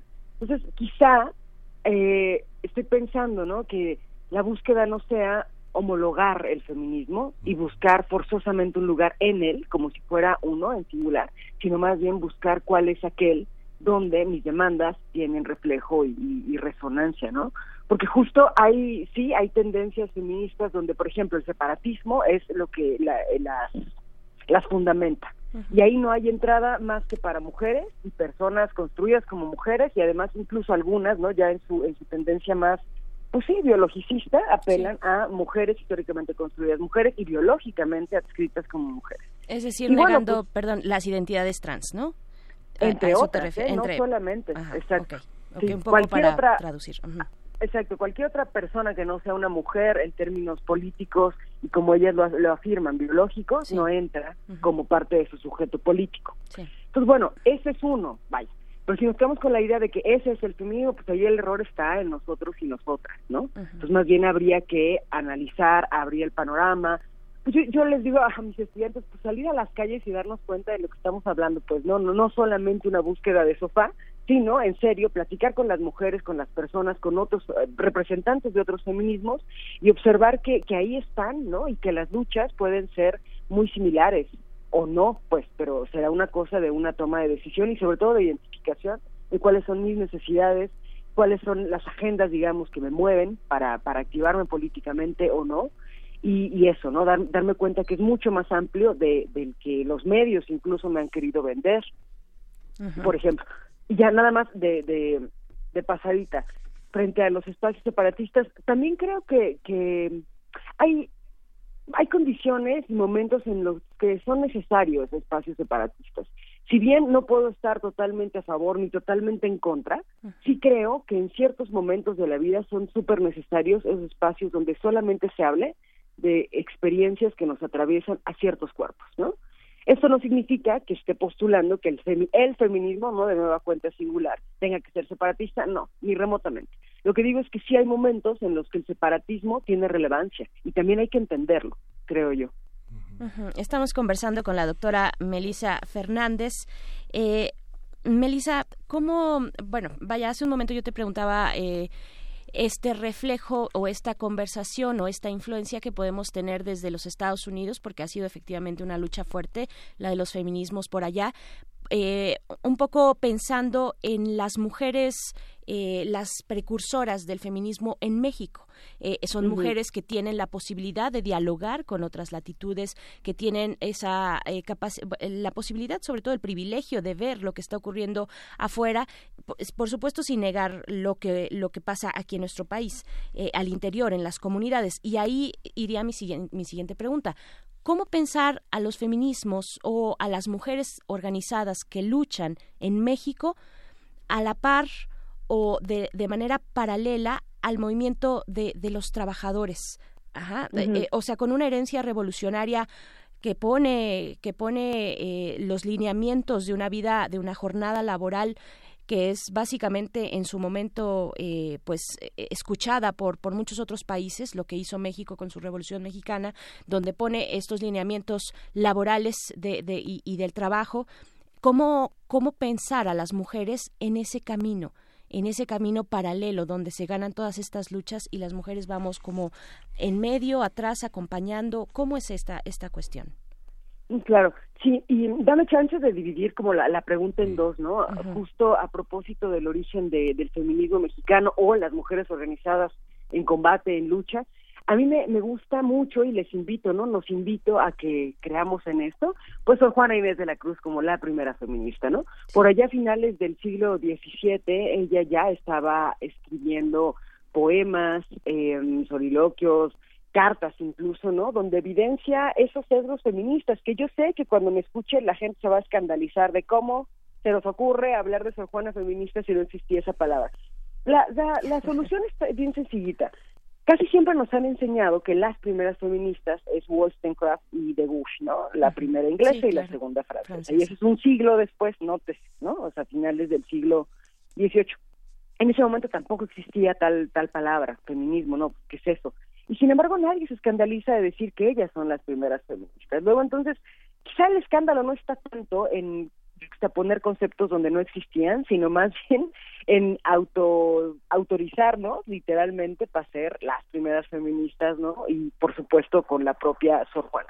En algunos de sus textos, de sus poemas, les recomiendo particularmente Primero Sueño, ahí ella ya se estaba adelantando, como fue su costumbre visionariamente, hablar del derecho de las mujeres al estudio, por ejemplo, y no solamente al acceso a las universidades, sino a este derecho y esta necesidad que tenemos, fíjate qué interesante, de educarnos entre mujeres, ¿no? Así como la herencia catedrática entre filósofos varones, ella decía, ¿qué pasaría si nos educáramos entre nosotras, que tenemos una visión del mundo distinto, justo por haber estado siempre en la periferia, ¿no? Porque es momento en que estamos teniendo que eh, convencer que tenemos alma, en fin. Entonces, bueno, pues yo por ahí pondría nuestro origen, por supuesto, con nuestra Sor Juana feminista y haciendo alusión a que no se necesita que existe la palabra para que ella ya reivindicara el derecho de las mujeres a la libertad en su momento, ¿no? Seguido con esto, hoy en día las mujeres organizadas mexicanas frente a una esfera global, por así decir, yo, yo creo que eh, no solamente en México, sino sobre todo en América Latina, que siempre pues, ¿no? Pero en particular en los últimos movimientos, pues estamos dando lecciones gigantescas al, al mundo, ¿no? Estamos, pensemos, por ejemplo, en, en la movilización chilena que surge en Chile, el, violador eres tú, entre otros, de cómo se ha masificado y de aquí para el mundo, pues, yo creo que ya llegó el momento de, de darnos cuenta de eso y autorizarnos, pues, ser las que las que principian los movimientos, las iniciativas y los cambios, me atrevería a decir. Algo sobre el Me Too, que también yo recuerdo eh, en la otra, la otra ocasión que amablemente me invitaron, justo a hablar de este tema, que hay algunas autoras que, que sugieren que el origen, digamos, de, del Me Too en realidad está en el hashtag mi primer acoso, ¿no? Mm, y ese fue totalmente local, pues. Después se va a Estados Unidos, le ponen Me Too, después nos regresa y, todo lo que ya, ya sabemos. Y el primero, primerito, perdón, eh, fue en Brasil mi primer asedio, ¿no? Exacto. Mi primer asedio, sí. sí. Entonces es, es también ya darnos chance de ser, de ser aquellas, ¿no? Que ya estamos poniendo la pauta de hacia dónde van los movimientos feministas. Yo sí estoy muy convencida de eso. En mi opinión, nos hace falta darnos cuenta y autorizarnos. Ser, esas, pues, ¿no? Ahora sí, las protagonistas de eh, los caminos que vayan a tomar los feminismos, y en particular con esta generación de jóvenes tan combativas, ¿no? Que han logrado cosas que ninguna de nosotras, pues, nos guste no, nos gusten las formas o no, me parece eso totalmente secundario, pero lo que están logrando es impresionante y tienen todo mi, reconocimiento. Sí, esto que, que señalas, por ejemplo, de Sor Juana, digamos, este, es una hipótesis, como la planteas ahora, que es una hipótesis de, de, Virginia Woolf en Orlando. Hay una parte también de muchos medievalistas que han tomado a Hildegarda de, de, de, Bingen eh, como uno de los también, una, un pensamiento precursor. Ahora Angelina Muñiz ha publicado, junto con Miriam eh, Uberman, una antología que se llama El Atanor Encendido, que es una visión sobre la Cábala, donde las mujeres que estudian, que poetizan y que ven al cielo, que son astrónomas, han tenido esa visión de, colocadas en, en muchos momentos de la historia. Esta, esta, no, hay una novela que es muy interesante que se llama La burladora de Toledo, de Angelina Muñiz, donde a partir de un, de un eh, de un archivo en Sevilla genera toda la parte que, que, explicaría mucho de las hechiceras y de las mujeres acusadas por la Inquisición eh, como precursoras de un mundo que, eh, que, forma parte de los hombres, que es el mundo de la medicina, ¿no? Esa, esa necesidad a veces de disfrazarse del sexo opuesto para entrar a los grandes colegios eh, de hombres, como pasó también con las mujeres que navegaron en el siglo XVIII y XIX vestidas de hombres, como, y que muchas son precursoras de una gran literatura. Ahí está, hayan estado siempre, ¿no? No siempre como con esos reflectores, pero sí participando de una manera, como tú dices, ver a Sor Juana eh, e influirla con nuestro feminismo también es algo importante, ¿no? Como decía Borges, somos el, el, momento de la historia que más ha influido a Shakespeare, ¿no? Por ejemplo, ¿no? Sí, claro.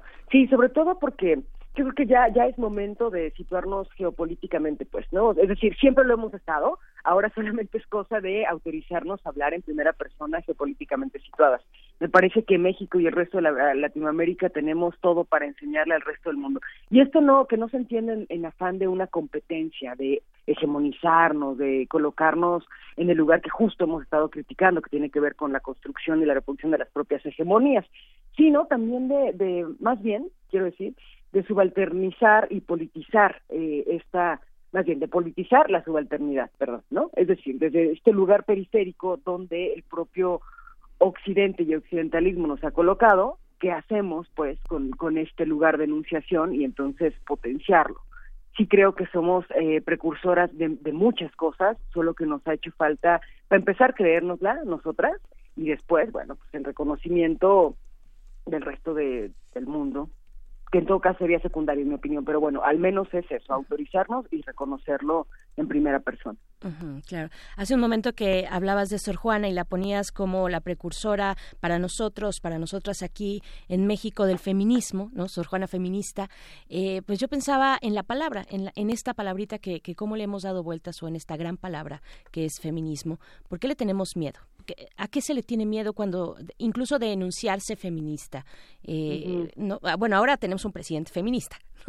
Este, se usa se usa de múltiples formas y en distintos momentos también con distintas eh, intenciones políticas. Pero ¿por qué? ¿Por qué se le tiene miedo? ¿Por qué se le tiene rechazo a la palabra feminista, feminista feminismo? ¿Por qué? Pues, a ver, se me ocurre, digo, no, no lo sé pues, pero al menos eso es como lo, lo primero que, podría yo encontrar como una respuesta. Eh, nos han enseñado culturalmente a hombres, mujeres y otras figuras discursivas que cualquier cosa asociada con lo femenino es está mal, ¿no? Es malo. Un ejemplo de ello muy sencillito, sin detenernos tanto, sería el albur, por ejemplo. En este albur, en un juego discursivo de doble sentido, evidentemente sexual, quien pierde indiscutiblemente es el cuerpo penetrado, feminizado, dejado, ¿no? El mensaje de fondo es lo peor que te puede pasar es ser un cuerpo feminizado, ya independientemente de tu género, de tu orientación sexual, o sea, es independiente, ¿no? Todo lo femenino está mal. Entonces, bueno, de entrada, todas esas personas que ocupamos el umbral de lo femenino, pues estamos mal. Luego entonces la palabra feminismo apelará justo a esta reivindicación de lo femenino. Entonces me parece que ahí entramos un poco en shock cómo es posible que algo que me han enseñado que está mal es lo que por lo que se lucha ahora. Entonces, bueno, eso se me ocurriría de una forma como muy básica y seguido de ello la, la imagen que han construido los medios en torno a las feministas. Justo antes de, entrar en cabina con ustedes, estaba en Google, literal jugando, ¿no? A ver qué sale. Pues puse imágenes, mujeres feministas, y salen casi, casi que de manera exclusiva fotos de mujeres en marchas, para empezar. Le vas más para bajito y salen fotos de mujeres en marchas eh, causando algún destrozo, pues, ¿no? Pues ya, las vi, algunas me emocionaron, otras tanto dije, ay, ¿qué es esto? Bla, bla, bla, y seguí. Mujeres feministas trabajando, ¿no? Entonces, bueno, le pones ahí y salen, bueno, lo, lo clásico de la mujer de la fábrica y tal, y bien extraño, porque en mi imaginario, cuando yo digo mujeres trabajando, ya ni siquiera feministas, ¿eh? Mujeres trabajando, pues me imagino yo, mis estudiantes, mis colegas, ¿no? Es decir, mujeres sentadas leyendo y conversando. Entonces, o sea, también los medios han, han hecho ese, esa figura discursiva que se tiene hoy en día del feminismo y de las mujeres feministas. Yo ahí apelaría a la toma de autoconciencia y decisiones personales. También, ¿qué imagen queremos tener? La que los medios construyen o la que yo me, me encargue a partir de la propia experiencia, platicando con mujeres, saliendo a las marchas, conversando con ellas, yendo a seminarios sobre feminismo, en fin. Y Berenice también quería retomar algo que va así como como tres intentos y yo nomás no lo retomo sobre la, la lucha de clases, pues, no sé ¿qué, qué vínculo tiene el movimiento de las mujeres con la lucha obrera. Y ahí ya nada más, no sé cuánto tiempo nos quede, pero voy a tratar nos queda, Nos queda tiempo, tranquilo. Ah, muy bien, muy bien. No, pensar justo en pues lo que convoca el 8 de, marzo, ¿no? Porque a, a, propósito de los medios construyendo y tergiversando incluso pues ciertos movimientos y ciertas figuras, pues también el 8 de marzo convoca justo a la huelga internacional de mujeres, pero es decir, esto no es nuevo y también hay que decirlo, no es el 9 de marzo, pues esto está ocurriendo este año, ¿no? Pero digamos, eh, la huelga internacional feminista está propuesta desde finales del siglo XIX. Que la gente se vaya enterando que eso ocurría, que los partidos políticos ahora resulte que se suman, en fin, no, bueno, eso es cosa, pues sí, de los partidos políticos y de las instituciones, pero no en sí, no desvirtúa, digamos, el, movimiento social y la propia propuesta. Decíamos, el Día eh, Internacional de la Mujer Trabajadora, habría que llamarle así, aunque nos dé flojera decir el nombre completo, porque justo apela a las injusticias exacerbadas y, por supuesto, en, una mezcla con la violencia hacia las mujeres, que, que ocurren en, un evento muy particular que tiene que ver, bueno, de nueva cuenta, Estados Unidos, Nueva York, y una, una fábrica, ¿no? Mujeres que, que son, pues sí, asesinadas por su patrón eh, por el hecho de que hay un, un, incendio y no pueden salir, ¿no? No pueden salir entre comillas, pues, y bueno, pues a partir de ahí es que se empieza a conmemorar estos eventos, pues cuando las mujeres se organizan, entonces ahí hay problemas que nos causan incluso la muerte.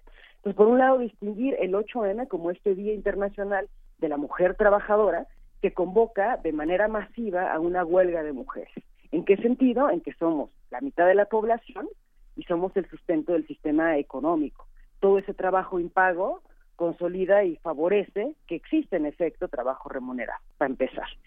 Distinguirlo de la iniciativa de este año en particular, del 9M, que justo apela, además de retomar el 8 de marzo, reivindicar el papel de las mujeres a propósito de la violencia exacerbada en la que estamos viviendo hoy en día, donde 10 mujeres al día son asesinadas, ¿no? Entonces sí, también tener como bien clara esa distinción y no dejarnos llevar por lo que digan los medios, ¿no? Sino por lo menos dudar de ella, escucharlo y decir, ¿será? ¿no? Y buscar quizá otras fuentes. Esta parte también de, de, reunirse las mujeres, de estar, de participar en estas, en esta, en estos encuentros es importante. Pienso, no sé, pienso en, en, en este programa piloto del IMSS, ¿no? Digamos, este, quien, aparentemente todos los trabajadores domésticos tienen su teléfono celular y pueden afiliarse, pero hay ciento, 133 subdelegaciones del IMSS para ir a, afiliarse. De pronto lo hacen en sus tiempos libres, que más o menos coinciden, ¿no? entre muchas personas trabajadoras.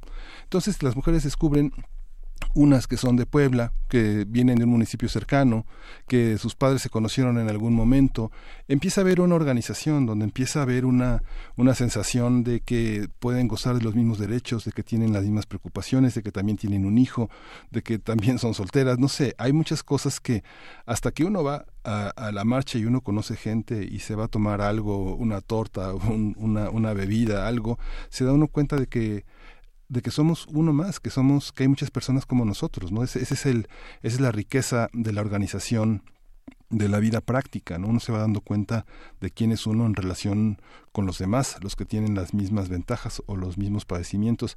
Esta marcha también tiene ese sentido. Ayer comentaba Bernice Camacho daba la, el sentido de cómo están organizados los todo el dispositivo de la marcha y uno realmente va va a socializar, va a conocer a otras personas con las mismas preocupaciones que tiene uno, no quedarse solamente en la casa pensando en que uno va a cambiar las cosas y no se organiza, ¿no? La, la organización es fundamental, ¿no? esta parte como esa parte como tener digamos que eh, vemos mujeres eh, inquilinas movimientos inquilinarios movimientos campesinos movimientos indígenas de mujeres que han tenido que salir de sus casas reunirse en la plaza pública y, y para hacer expresas sus participaciones ponerlas en una carta hacer una demanda hacer una pancarta gritar en un altavoz todo eso todo eso forma parte de la vida ordinaria de una de una movilización de lo que debemos de ser como ciudadanos colonos inquilinos eh, esa esa parte que es importante y que un poco lo que es lo que tú has señalado desde el principio de esta conversación. Perdón, yo no sé nada más un poquito para abonar a esto, si a esto, si esto que está describiendo Miguel Ángel o tal vez no, este, no, no sé si lo estoy interpretando bien, pero se, se llamaría para el caso de las mujeres esta estrategia política que se ha, que, se ha mencionado como sororidad, mm, no lo sé, como esta esta identificación, ¿cómo, cómo lo verías tú, eh, Melissa? Sí, sí, yo, yo creo que es eh, desde la cotidianidad es que surgen las grandes revoluciones, ¿no? O sea, como lo, diría la propia Rosa Luxemburgo. Sin duda, el vincularnos entre mujeres, escucharnos, ¿no? Y cosas tan sencillas como, mira, no, no estaba yo tan loca, o al menos sabemos dos locas. Es decir, nos damos cuenta que, que no es un, problema individual, como bien decías, sino es un problema colectivo. Y esa colectividad está atravesada por el género, ¿no? Entonces vas teniendo como más, eh, te van cayendo más los 20, pues, para darte cuenta que el problema no eres tú, sino es de nosotras, ¿no? Y, y así subirlo a, a otro tipo de escalas sí creo que la sororidad y sobre todo como la propia Marcela Lagarde, que a mí me gusta decirle Marcela la Grande. La Grande, por supuesto. Sí, lo indica, pues, ¿no? Es decir, es este amor entre mujeres, para mujeres y con mujeres. Y es un amor eh, trascendental, ¿no? Justo haciendo vínculos de este amor del que del que hablaba la propia Sor Juana. No tiene que ver ni con los ni exclusivamente con lo sexual ni exclusivamente con lo erótico porque sí también involucra lo sexual y sí también lo erótico pero no solamente sino con esta suerte de admiración y reconocimiento por otras mujeres o por otras personas que han estado en la misma situación que yo no entonces sí sí creería que estas marchas dan una muestra de lo que significa amar y reconocer a las mujeres.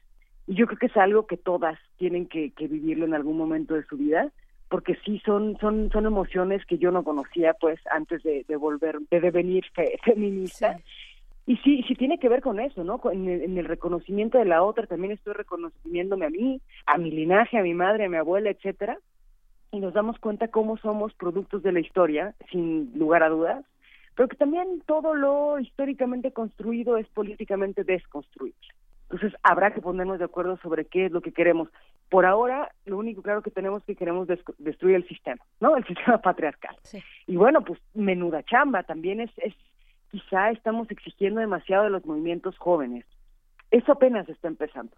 Habrá que verlo con mucha mayor paciencia y yo insistí en eso, con el reconocimiento que quizá nos ha, nos ha hecho falta todavía eh, sobre lo que se están, lo que se está haciendo desde abajo, pues, ¿no? Desde las muy jóvenes y este boom, como lo plantearan el Bartra y Analao, sobre todo en los ochentas, ¿no?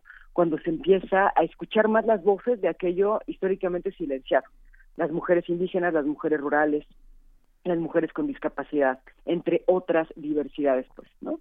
Cuando nos damos cuenta que también ellas son mujeres, ¿no? Dentro de esta categoría que se ha esencializado.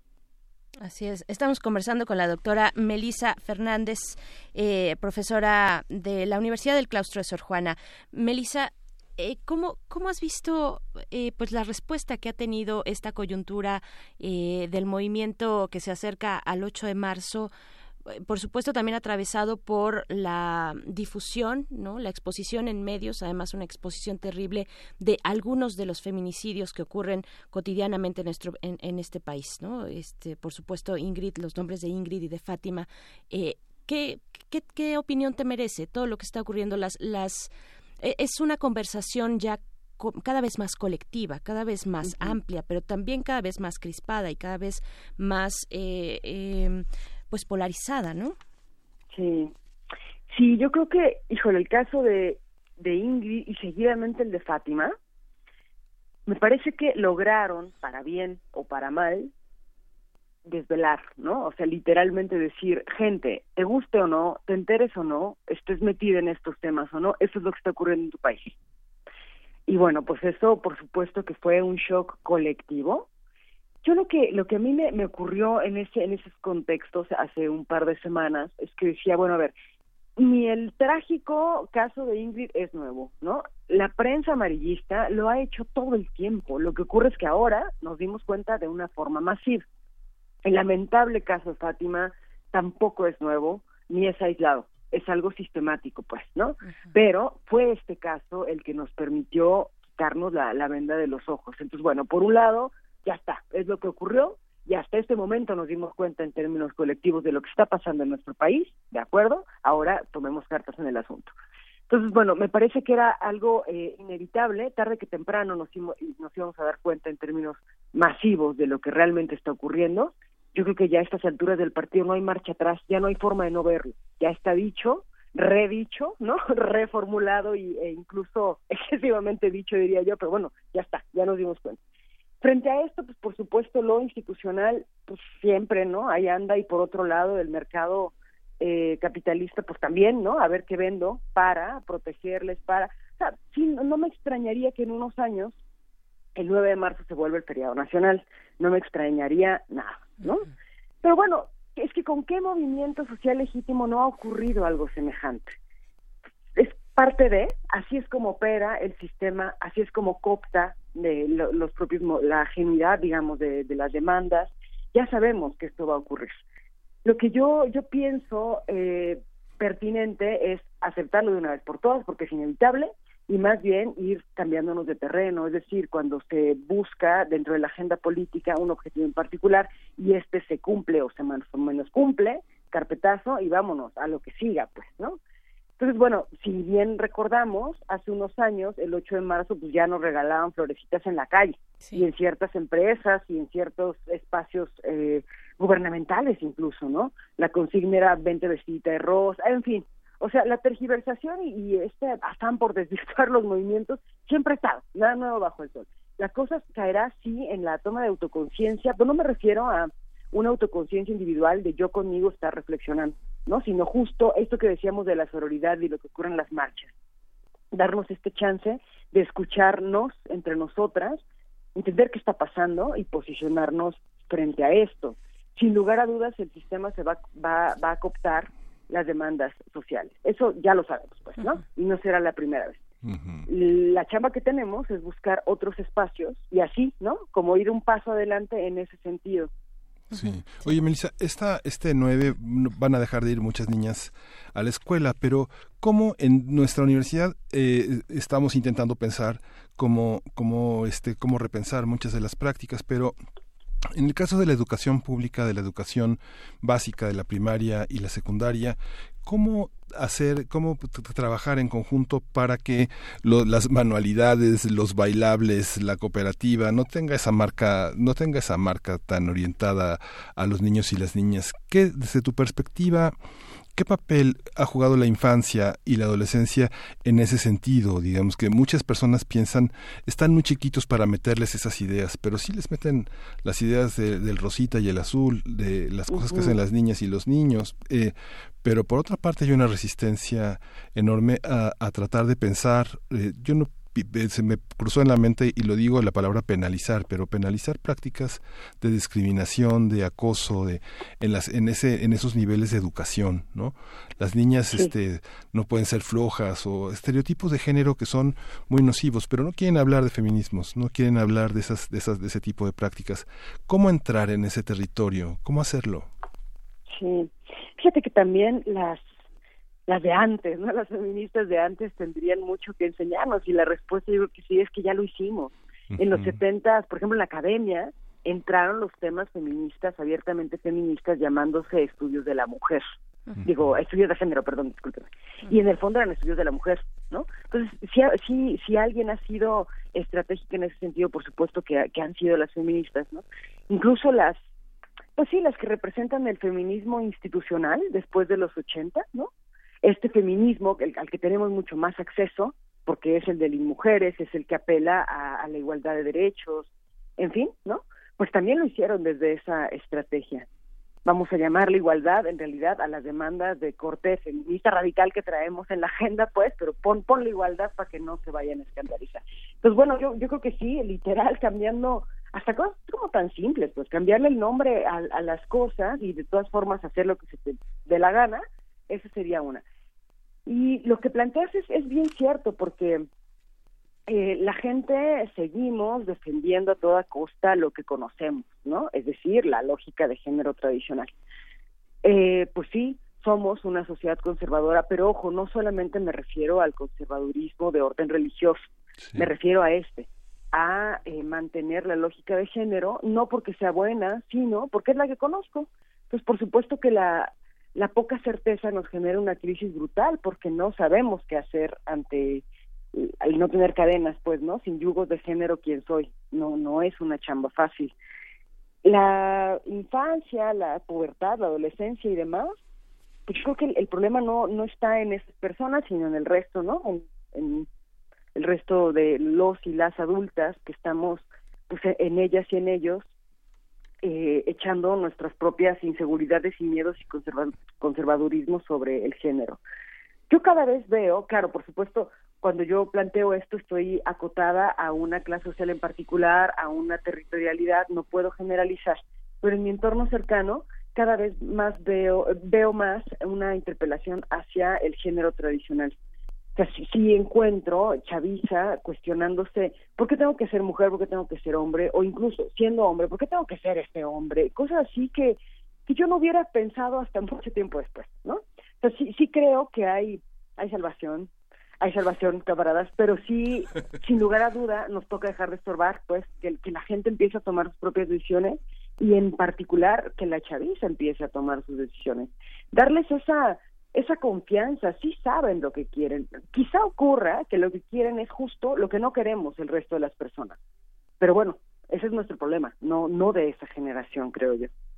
Claro, ya estamos por despedirnos, eh, doctora Melisa Fernández hace un momento que mencionabas lo de los estudios de género eh, contra, o bueno, en comparación con los estudios de la mujer, era precisamente el tema que yo estaba pensando en la mañana, muy temprano antes de entrar al aire, precisamente ese tema. Le estaba dando vueltas por ahí de las seis de la mañana. Eh, eh, qué, curioso, me llamó la atención, pero yo, yo quiero preguntarte, o sobre todo que nos comentes, que nos des tu comentario, tu impresión sobre, pues, el, el, malestar que pueden estar, estar sintiendo los, los varones. El día de ayer tuvimos este hashtag como hombres, ¿no? Y, tenemos así, cotidianamente van saliendo estrategias de comunicación eh, pues orientadas a desvelar lo que está ocurriendo eh, de agresiones hacia las mujeres estructurales, históricas, sociales, culturales y demás. ¿Qué decir? ¿Qué decir de, eh, pues qué decirle tal vez a ellos, ¿no? Eh, que ahora se sienten también atacados, que se sienten, pues en este desmantelamiento del privilegio, por supuesto, interpelados por una lucha feminista que es gritona, que pinta, que, que raya los monumentos, ¿no? Claro. Yo creo que el mensaje que daría a la, a la clase social, hombres, por así decir, así lo plantean las feministas materialistas, pero bueno, se refieren eh, al grupo social, categoría política, hombres, ¿no? Sí. Creo que les va a enojar más, pues, ¿no? Pero yo lo que diría es como de, es que no se trata de ustedes, pues. Esto es más bien demandas puntuales de un grupo social que históricamente ha sido invisibilizado, dejado, violentado, e, etcétera. Entonces, ese sería mi mensaje, como, a ver, no, no puedes sentirte aludido porque esto no se trata de ¿Qué pasa? Perdón, déjame hacer un, paréntesis. Cuando las tesis, estas chicas artistas chilenas en este performance dicen el violador eres tú y lanzan ese dedo indicando a cualquier hombre que, pueda estar enfrente, ¿no? al, o al Estado o al presidente, en fin. ¿Son o no son ellos? ¿Se trata, ¿En qué punto se trata o no de ellos? Sí, fíjate que, qué interesante, porque en, en mi tesis doctoral justo planteo algo que es es decir, los análisis de género y en particular el análisis crítico de la masculinidad es personal, pero no de mi persona, ¿no? Se está hablando de la construcción que me motiva a existir en el mundo, pero no están hablando de mí, de carne y hueso. En el caso del violador eres tú, señalando con el dedo, me parece de verdad que, que logra encarnar esta, esta premisa que yo planteo de una manera genial, ¿no? Porque ese tú es a quien le quede ese tú. Es decir, cuando yo digo tú, no me estoy refiriendo ni a Berenice ni a Miguel Ángel, sino pues a que se ponga de ese lado, ¿no? Entonces, claro, si, la, si ciertos varones se sienten aludidos con el violador eres tú, la pregunta será, ¿qué habrás hecho para que tú mismo te coloques en ese lugar de violador o de violentador o de lo que sea, ¿no? Yo sí creo que quienes no tienen la cola que nos pisen en ciertos temas, pues no nos, no nos interpela en lo absoluto ni la cantaleta El violador eres tú, ni otras, otros llamamientos de atención, pues. O sea, sí creo que a quien le quede el saco que se lo ponga, pero yo insistiría en que esto no se trata de los hombres. En ese sentido no tendría ni siquiera por qué sentirse aludidos. Claro, que tenga afectaciones su, su lugar en la sociedad, indiscutiblemente, pero también es como, bueno, asumamos las consecuencias. Nos hemos encargado, hombres, mujeres y quimeras, de hacer este mundo como está, tendremos que asumir las consecuencias de deshacerlo por un lado y de rehacerlo. Pero sí, sí insistiría en eso. La, la alusión, pues es una imposición porque quizá a muchos varones les cueste trabajo creer que haya algo que no gira en torno a sí mismos. Pero volvemos a lo mismo, ese es problema de ellos, no de nosotras, y tampoco logra desvirtuar nuestro movimiento, ¿no? El de las mujeres. Claro las mujeres que realizan este performance tienen los ojos vendados.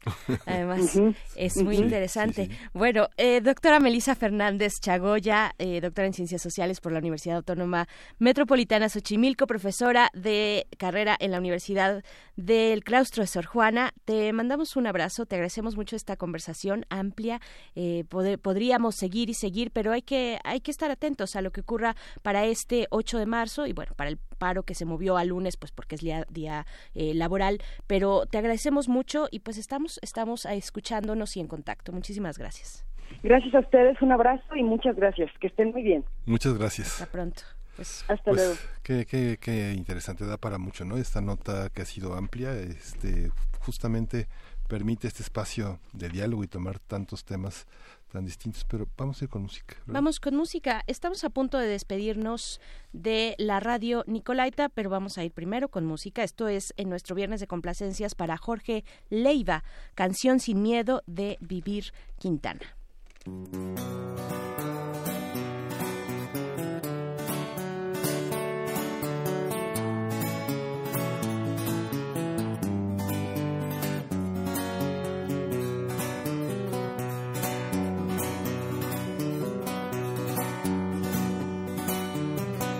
Que tiemble el Estado, los cielos, las calles, que teman los jueces y los judiciales. Hoy a las mujeres nos quitan la calma, nos sembraron miedo, nos crecieron alas. A cada minuto de cada semana nos roban amigas, nos matan hermanas, destrozan sus cuerpos, los desaparecen. No olvides sus nombres, por favor, señor presidente todas las compas marchando en reforma, por todas las morras peleando en Sonora, por las comandantas luchando por Chiapas, por todas las madres buscando en Tijuana, cantamos sin miedo, pedimos justicia, gritamos por cada desaparecida, que retumbe fuerte, nos queremos vivas, que caiga con fuerza el feminicida. Todo lo incendio, yo todo lo rompo. Si un día algún fulano te apaga los ojos, ya nada me calla, ya todo me sobra. Si tocan a una, respondemos todas.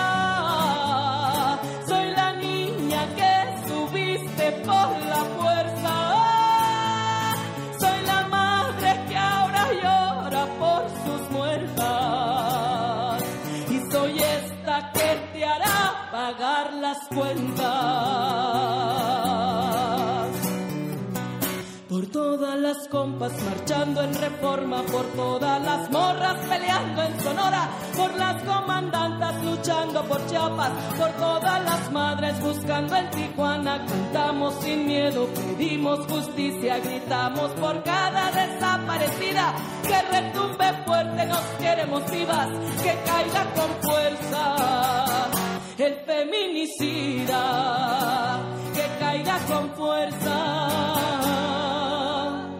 el feminicida.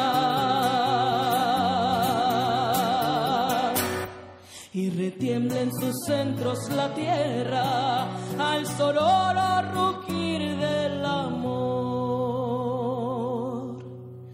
Y retiembla en sus centros la tierra al sonoro del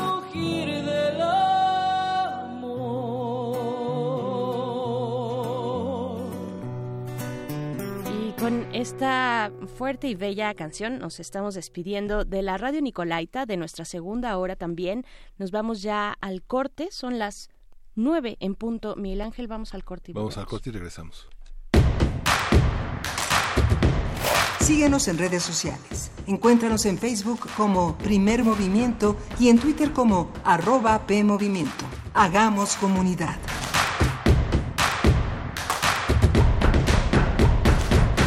La radio siempre ha sido formidable para mí, la radio UNAM. Y mis programas siempre han sido formidables para mí, porque porque yo soy una persona seria musicalmente hablando. Y lo único que quiero es darle una información a la gente que no tiene. Y he hecho muchos programas en tantos años, pues eso, pues tengo que agradecérselo también a la Radio UNAM. La guitarra en el mundo.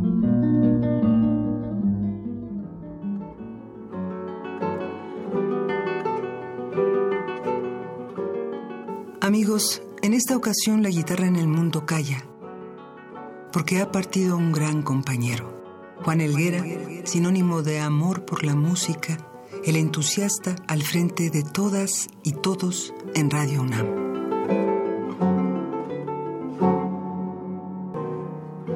Mostró a México y al mundo la maravilla no solo de la guitarra clásica, sino que bajo su guía descubrimos composiciones fascinantes Soñamos despiertos con piano de fondo y sentimos melodías con el corazón.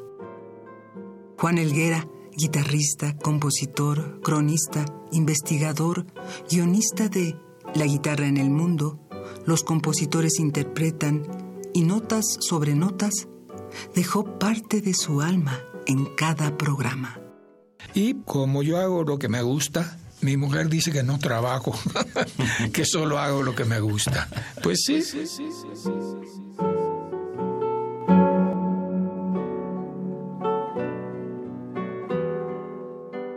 Más de cinco décadas caminó por nuestros pasillos.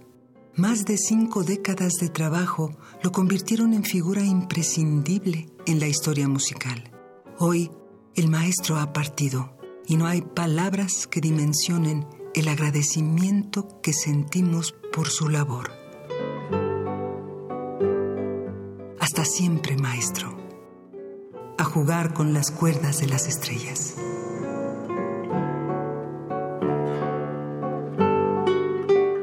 Maestro Juan Elguera, 1932-2020. Radio UNAM, Experiencia Sonora.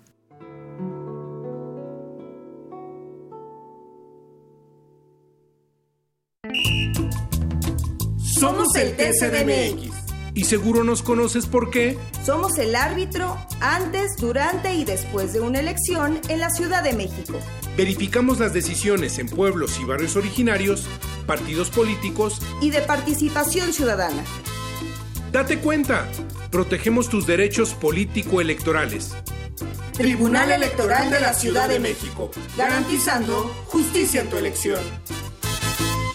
Ni febrero pan México no chiquimatice ticamate miatlamanti tlatoli. Titequitice 10 chihuitl 2022-2032. Muilna mikis tomase hualcamanal, tomexco 15 lisequino tlaltini, muchicahualis macase, guantequitice para ashpoliwis 6700 tlatoli tlen poliwilla. Mati manahuica nochi tlatoli y pantotlal, guanipan campahueli tlaltini. Chiquita quejatza y pan www.go.mx diagonal inali. Instituto Nacional de Lenguas Indígenas. Secretaría de Cultura, Tlanahuatiani Tlení, México.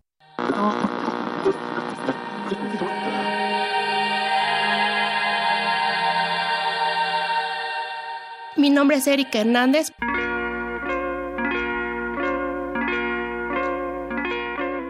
Pertenezco al departamento de personal de Radio UNAM. Mi función es pagarle a la gente de honorarios en tiempo y forma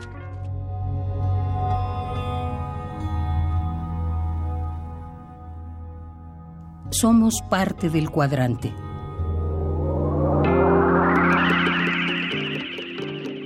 Radio UNAM, Experiencia Sonora.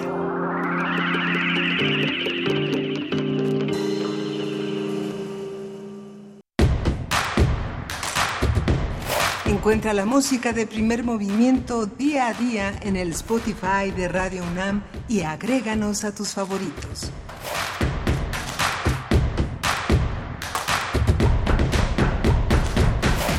Hola, buenos días, bienvenidos, bienvenidas. Estamos de vuelta en primer movimiento. Eh, continuamos aquí para dar inicio a nuestra tercera hora de transmisión. Hace unos momentos nos comentaban eh, en redes sociales que la canción, la última canción que sonó, que les había gustado mucho, es de Vivir Quintana. El título de la canción es Canción sin Miedo y es una petición de Jorge Leiva, así es que los créditos van para él. Eh, les gustó, les gustó mucho, es, muy bonita, yo no la había escuchado tampoco, Miguel Ángel, ¿cómo estás? Sí, hola Bernice Camacho, buenos días, buenos días a nuestros radioescuchas, vale la pena que quienes se incorporan a, partir de ahora a nuestra emisión recurran al podcast eh, porque hay una serie de participaciones muy interesantes tanto desde el ámbito de la literatura como nuestro radioteatro como la conversación que tuvimos en torno a los feminismos a la multiplicidad de feminismos con la doctora eh, Melisa Fernández Chagoya que eh, es un panorama muy interesante sobre los feminismos, los movimientos sociales que hemos tenido a lo largo de este siglo, del siglo pasado en México. Así es, así es, estuvimos con esta conversación eh, compleja, también de pronto, bueno, no sé a ustedes, pero a mí me parece divertida también, eh, de pronto poder señalarnos a nosotros mismos, a nosotras mismas eh, en nuestras prácticas, pues es parte de, de, tener una piel un poco menos sensible, tal vez, no sé, poder reírse de uno en algún momento determinado. Pues bueno, vamos a continuar, vamos a continuar con estos temas, con los temas de las mujeres, del feminismo, del género. Vamos a estar conversando en nuestra mesa del día acerca del el ciclo de cine Mujeres Directoras en el siglo XXI. Es un ciclo que organiza la Filmoteca de la UNAM y conversaremos con Adriana Bellani, quien es crítica de cine, es invitada especial del FICUNAM para esta edición 2020 y colabora en revistas distintas, Film, eh, Filme Magazine, por ejemplo, Icónica, Tierra Adentro, entre otras. Estaremos con ella en nuestra mesa y, vamos a continuar con estos temas porque estamos en esta antesala, estamos en este momento previo a el día 8 de marzo, el Día Internacional de las Mujeres Trabajadoras eh, ponerle eh, el adjetivo de mujeres trabajadoras a mí me causa un poco de pues no sé me causa algo porque pues todas las mujeres son trabajadoras finalmente. Lo hemos visto con los trabajos de cuidado. Entonces así como pues todos hombres y mujeres tenemos que salir cotidianamente a trabajar. Hay algunos trabajos no remunerados y tal vez significa o se trata de visibilizar esos aspectos de lo laboral y cómo repercute e impacta de maneras diferenciadas en los distintos perfiles en este caso en el de las mujeres ¿no? sí y eh, su sudor y lágrimas no eh, necesariamente caracterizan el trabajo. Cuando uno recoge a los niños de la escuela siempre dicen este, estuvimos trabajando tal o cual cosa, se va con entusiasmo, con un enorme compromiso a trabajar y eso amplifica el sentido del trabajo. Estamos, eh, hemos escuchado a lo largo de la transmisión algunas cápsulas de las mujeres que trabajan en Radio UNAM, este reconocimiento que atraviesa toda nuestra emisora y que nos dicen quiénes son, pongan atención para que sepan quiénes hacen posible que esta, que esta potente radiodifusora de la universidad esté entre nosotros. Y Parte de esta potencia es el ese Juan Elguera, Señal Luminosa en Radio UNAM, que es un programa especial, un homenaje a este gran maestro que ha puesto la guitarra en el mundo al alcance de todos nosotros, uno de los instrumentos más complejos, más ricos. Todo el mundo anda, mucha gente ve uno en la calle con su guitarra. Y bueno, vamos a dedicar una producción que se realizó hace tres años en el marco del 80 aniversario de esta emisora y lo vamos a retransmitir en homenaje al maestro Elguera. Gracias, maestro Elguera, por todos estos años de compromiso y lucidez entre, entre nosotros. Bien, vamos a escuchar. Primer movimiento. Hacemos comunidad. Es hora de Poesía Necesaria. Nos quedan muchos temas por delante, pero vamos a dar espacio a la poesía, a la necesaria poesía. Eh, en esta ocasión de pues toca el turno a una gran escritora mexicana de origen chiapaneco, Rosario Castellanos. Todo lo que yo pueda decir o cualquiera de, ella, pues se queda corto. La conocemos, sabemos el símbolo, el signo que representa para la literatura del siglo pasado.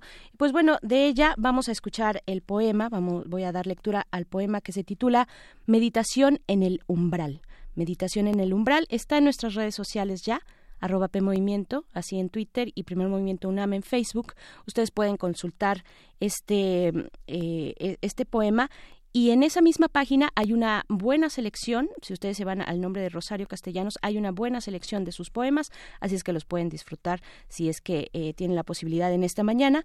Mm, en la música, en la música vamos a escuchar a una, eh, pues en contraste, a una joven, a una joven cantante de hip hop. Ella es de origen puertorriqueño, ella es de Puerto Rico, pero vive con su familia que migró hacia los Estados Unidos, eh, vive en Nueva York. Se llama Princess Nokia y la canción que vamos a escuchar se titula Brujas que es un poco la eh, remembranza que hace ella de sus orígenes, de las mujeres, eh, de los encantamientos de, las mujeres de su pueblo, de sus ancestras, en fin. Vamos primero con Rosario Castellanos, Meditación en el umbral y después Princess Nokia. Meditación en el umbral. No, no es la solución tirarse bajo un tren como la Ana de Tolstoy ni apurar el arsénico de, de Madame Bovary, ni aguantar en los páramos de Ávila la visita del ángel, con venablo antes de liarse el manto en la cabeza y comenzar a actuar, ni concluir las leyes geométricas contando las vigas de la celda de castigo, como lo hizo Sor Juana. No es la solución escribir, mientras llegan las visitas, en la sala de estar de la familia Austen, ni encerrarse en el ático de una o alguna residencia de Nueva Inglaterra y soñar con la Biblia de los Dickinson debajo de una almohada de soltera. Debe haber otro modo que no se llame Safo, ni Mesalina, ni María Egipciaca, ni Magdalena, ni Clemencia Isaura, otro modo de ser humano y libre, otro modo de ser.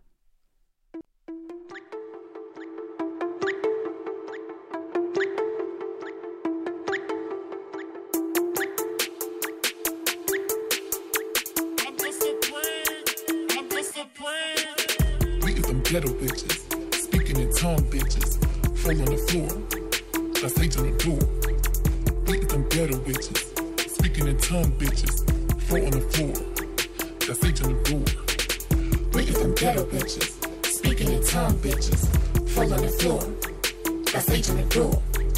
Beat them ghetto bitches, speaking in tongue bitches, fall on the floor. That's H on the door.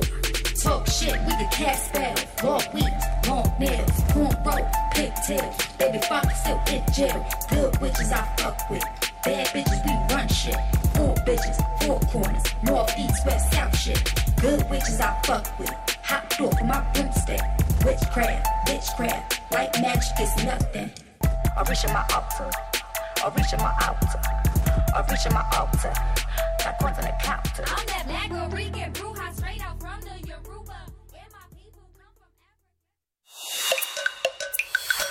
Primer movimiento. Hacemos comunidad. La mesa del día. En conmemoración del Día Internacional de la Mujer, la Filmoteca de la UNAM organizó un ciclo de películas dedicadas a las mujeres directoras del siglo XXI. Se trata de 19 películas de 8 países que van a ser proyectadas durante este mes de marzo en el Cinematógrafo del Chopo y en la Sala Carlos Monsiváis del Centro Cultural Universitario. Entre los títulos se encuentran Aún más bella, Azul tangible, Bang Bang, una historia de amor, Después de la boda, Dólares de arena, El lugar más pequeño, Hotel de paso, La vida sin mí, Lady Bird, Las mujeres tienen curvas, Los insólitos peces gato, Mi vida adentro, entre otras. Vamos a hablar de este ciclo de películas a propósito del Día Internacional de la Mujer que ha organizado la Filmoteca de la UNAM. Está en la línea ya con nosotros Adriana Bellami, ella es maestra en literatura comparada por la Facultad de Filosofía y Letras de la UNAM. Se desempeña como conductora del cine análisis en la División de Educación Continua de la Facultad de Psicología y docente en la Facultad de Filosofía y Letras. Ha colaborado en revistas como Film Magazine, Icónica, Tierra Adentro, entre muchas otras. Adriana, bienvenida, muchas gracias. Sí es Bellamy, ¿verdad? ¿Es Bellamy? ¿Cómo se llama? Es, Bellamy, sí, gracias. Bellamy. Bellamy, perfecto. Adriana, bienvenida, buenos días. Buenos días, ¿cómo están? Bien, muchas gracias. Eh, pues gracias por comentarnos acerca de este ciclo de cine que propone la Filmoteca. Pues cuéntanos, cuéntanos cuál es eh, el panorama de la presencia de las mujeres directoras en el cine. Bueno, creo que eh, este ciclo está muy interesante. A mí me gusta mucho porque creo que hay una fuerte presencia de, de cineastas latinoamericanas y muchas mexicanas. Eh, entonces creo que es una, una oferta interesante para el público y, y que conozca también un poco más eh, de nuestro cine, ¿no? De lo que se está haciendo. Eh, bueno, entre ellas, bueno, Tatiana Hueso, Claudia Sanluz, ya varios de los nombres que ya mencionaste. Y creo que es una gran oportunidad y sobre todo en estos últimos años se ha hecho un, una revisión de la propia historia del cine, un rescate de la presencia de las mujeres eh, en el campo cinematográfico y, y qué mejor que complementarlo pues viendo mucho cine, ¿no? Estas películas, ¿qué, qué, características tienen? son del siglo XXI. ¿Qué, características tienen las eh, cineastas del siglo XXI? Me imagino que entre otras muchas es haber nacido eh, a finales de los años 80 o 90 con una mirada pues ya de un mundo que cambió radicalmente, ¿no? Sí, y eh, en, en este caso también creo que hay una relación de equilibrio entre películas de ficción y muchos trabajos documentales. Entonces creo que también eso nos, nos abre las perspectivas eh, de trabajo eh, y, y también eh, pues abordar ciertos temas que en, la forma documental tienen pues otras posibilidades de desarrollo, ¿no? Eh, entonces creo que pues sí, de alguna manera, además de que está incluida, bueno, una algunos nombres que ya son reconocidos dentro de la industria fílmica más, eh, digamos, comercial, ¿no? Como, como Greta Gerwig o, o Lynn Ramsey, que son directoras que a partir de ciertas películas se han dado a conocer eh, y de la recepción eh, de sus productos fílmicos, pero que también llevan eh, largo tiempo explorando eh, creo que otras formas de representación en el cine y, y también de de trabajar eh, cuestiones como la mirada cinematográfica, ¿no? Es decir, cuando está una mujer detrás de la cámara, hay otros planteamientos y también otras propuestas de, de narración, ¿no? Eh, hay otras protagonistas eh, en las películas que estamos viendo. ¿Cuáles son esas miradas, Adriana?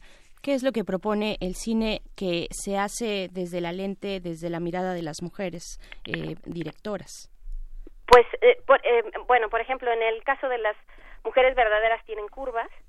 Eh, es una película eh, dirigida por Patricia Cardoso, que es una colombiana, y una de las eh, de los elementos más interesantes es que plantea a partir de la ficción eh, la protagonista es una chica mexicana que viene de una familia de inmigrantes en Los Ángeles y hay hay un planteamiento en un doble sentido. Por un lado, en que la protagonista, y como menciona bien el título, eh, tiene otras características físicas eh, que van a contracorriente, digamos, de los modos de representación de las protagonistas en cierto tipo de cine. Y en segundo lugar, creo que aborda el problema de las, de las familias eh, inmigrantes en Estados Unidos y la, y la problemática educativa, social, en fin, una serie de cuestiones que, que creo que ofrecen ¿no? otras, otras formas eh, de entender el mundo al, al espectador, ¿no? Y así nos, nos podemos ir. Y ahora Claudia Sanluz aborda una problemática familiar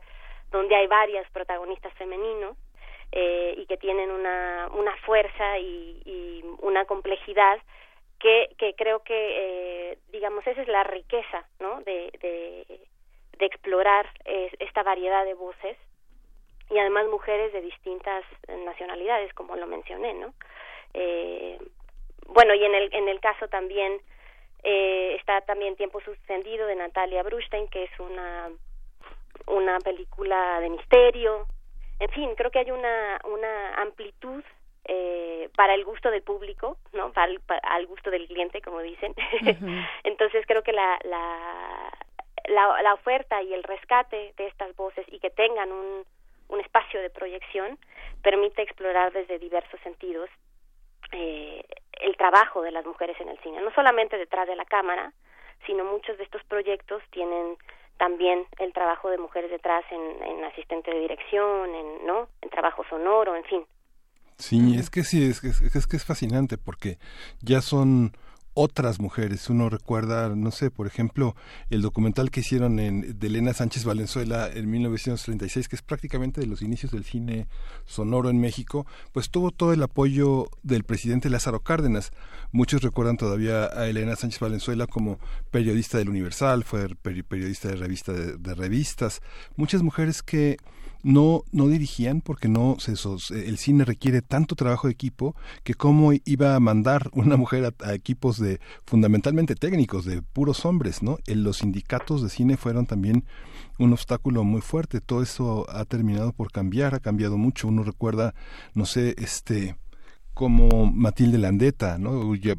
me tocó ya verla, una mujer de, muy, de edad muy avanzada, pero con un carácter fuerte que al mismo tiempo que tuvo como el permiso de los hombres en su momento de hacer cine, ella se, se, este, se plantó de una manera muy fuerte con un gran carácter para hacer sus películas, ¿no? Incluso de ficción, no solo documentales, ¿no? Es que este ciclo obliga a pensar hacia atrás, ¿no? Es inevitable, ¿no? Sí, hay un vínculo, eh, como bien mencionas, que creo que es necesario eh, revisar, eh, bueno, y revisar y, creo que como algunos teóricos también proponen, reescribir la historia del cine, ¿no?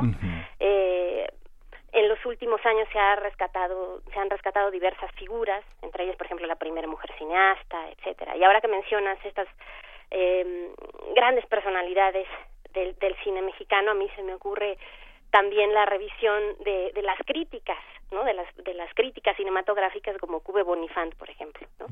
eh, mujeres que han transformado eh, desde diversos ámbitos el panorama fílmico y que de alguna manera son las pioneras, ¿no? Y las que van abriendo campo para para esta diversidad que tenemos la oportunidad el día de hoy de disfrutar y además es un cine que nos hace pensar que nos hace preguntarnos sobre nuestra realidad, no es un cine nada más exclusivamente de consumo, ¿no? Y creo que esa es una, una de las grandes eh, oportunidades que nos ofrece también la filmoteca, ¿no? A través de estos ciclos. Claro, el día de ayer se proyectó, por ejemplo, la película Pájaros de Verano, esta película colombiana que estuvo durante un buen tiempo en salas comerciales en nuestro país, que tuvo una gran aceptación.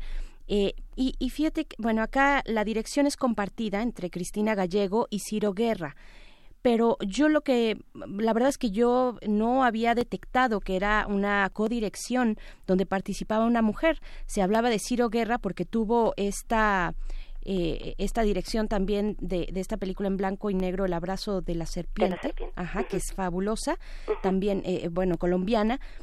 Eh, y, ahora me vengo a enterar con, esta muestra, con esta muestra de este ciclo de cine de mujeres directoras que también participa en la dirección Cristina Gallego. Eh, es, es interesante, ¿no? Ver estos matices, estos contrastes, recuperar esta historia donde participan las mujeres y que finalmente esta es una gran película donde eh, bueno, se mueve en Colombia para aquellos que no la que no la han podido ver, tienen que verla de verdad. Es una comunidad en Colombia de la cultura guayú eh, que en algún momento está envuelta en un contexto violento, viene de digamos de un de un de una vida de comunidad y va transitando hacia un contexto violento eh, marcado por la venta ilegal de la marihuana, ¿no? y al final queda una mujer, queda una mujer en una casa casi abandonada, esta mujer que es también eh, digamos, la portada de, de, la película. ¿Qué decir? ¿Qué decir? ¿Qué nos dice esta película Pájaros de Verano que, que se proyectó? Desafortunadamente se proyectó ya ayer, ya no la podemos ver de nuevo en pantalla grande, pero ¿qué decir de esto, eh, Adriana? Yo creo que es una película, bueno, a mí la, la, la, primera vez que la vi, eh, creo que es una película que ha estado circulando ya desde hace tiempo eh, y aparte que ha tenido varios premios, pero justamente creo que eh, sí hay un cambio en lo que te decía anteriormente de, de, que detrás hay un hay un cambio de mirada no la forma en la que se construyen los los los personajes de mujeres en el cine, ¿no? A partir de qué perspectiva están abordados y, y que se plantean otras problemáticas, ¿no? En el caso de, de Pájaros de Verano, aparte es un es un personaje eh, rebelde, fuerte, eh, que, que que además va de alguna manera en contra de, de toda una estructura, ¿no?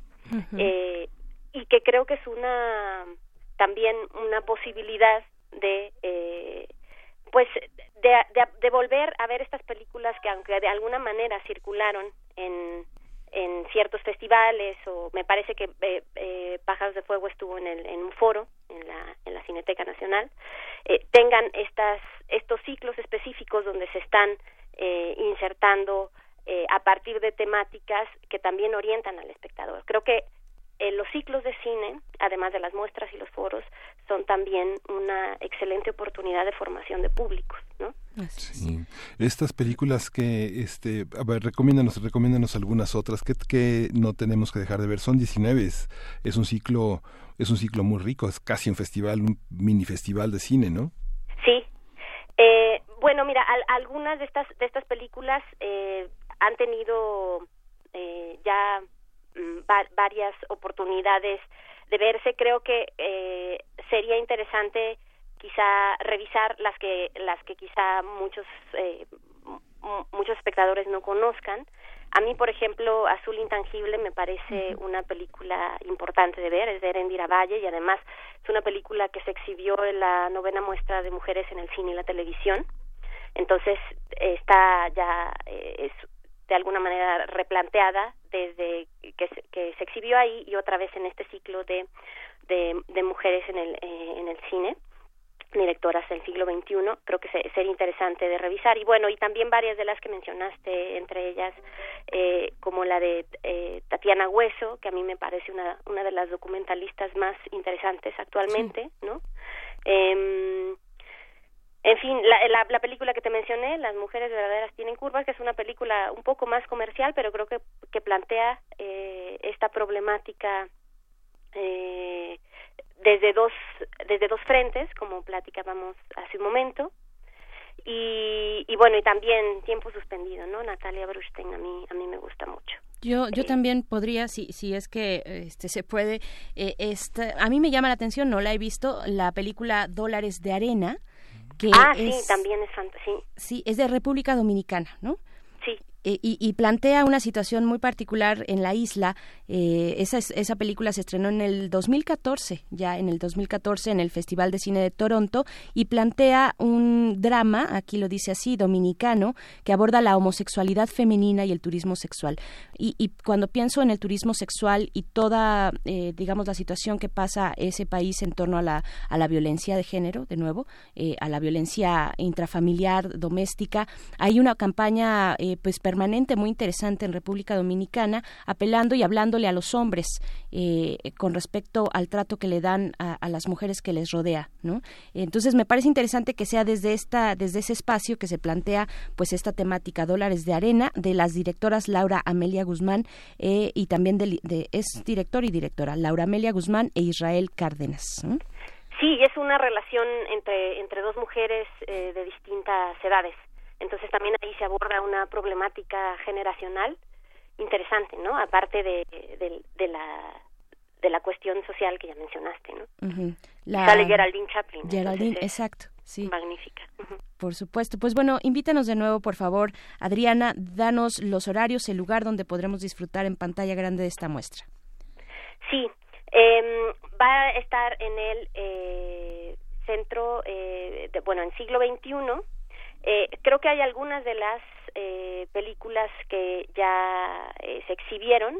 Sí, sí, sí. Eh, pero me parece que la que la que bueno hay, hay, varios horarios generalmente hay entre las 4 y 5.45 hay algunas funciones que están desde las 11 de la mañana dependiendo de de la película eh, y importante también mencionar que es entrada libre, ¿no? Es entrada libre, claro. En el cinematógrafo del Chopo y en la sala Carlos Monsiváis del Centro Cultural Universitario. Estarán ahí en distintos horarios, pero están eh, pues toda la información en filmoteca.unam.mx y tienes también un curso que, que, va a arrancar ya próximamente, Adriana. Así es.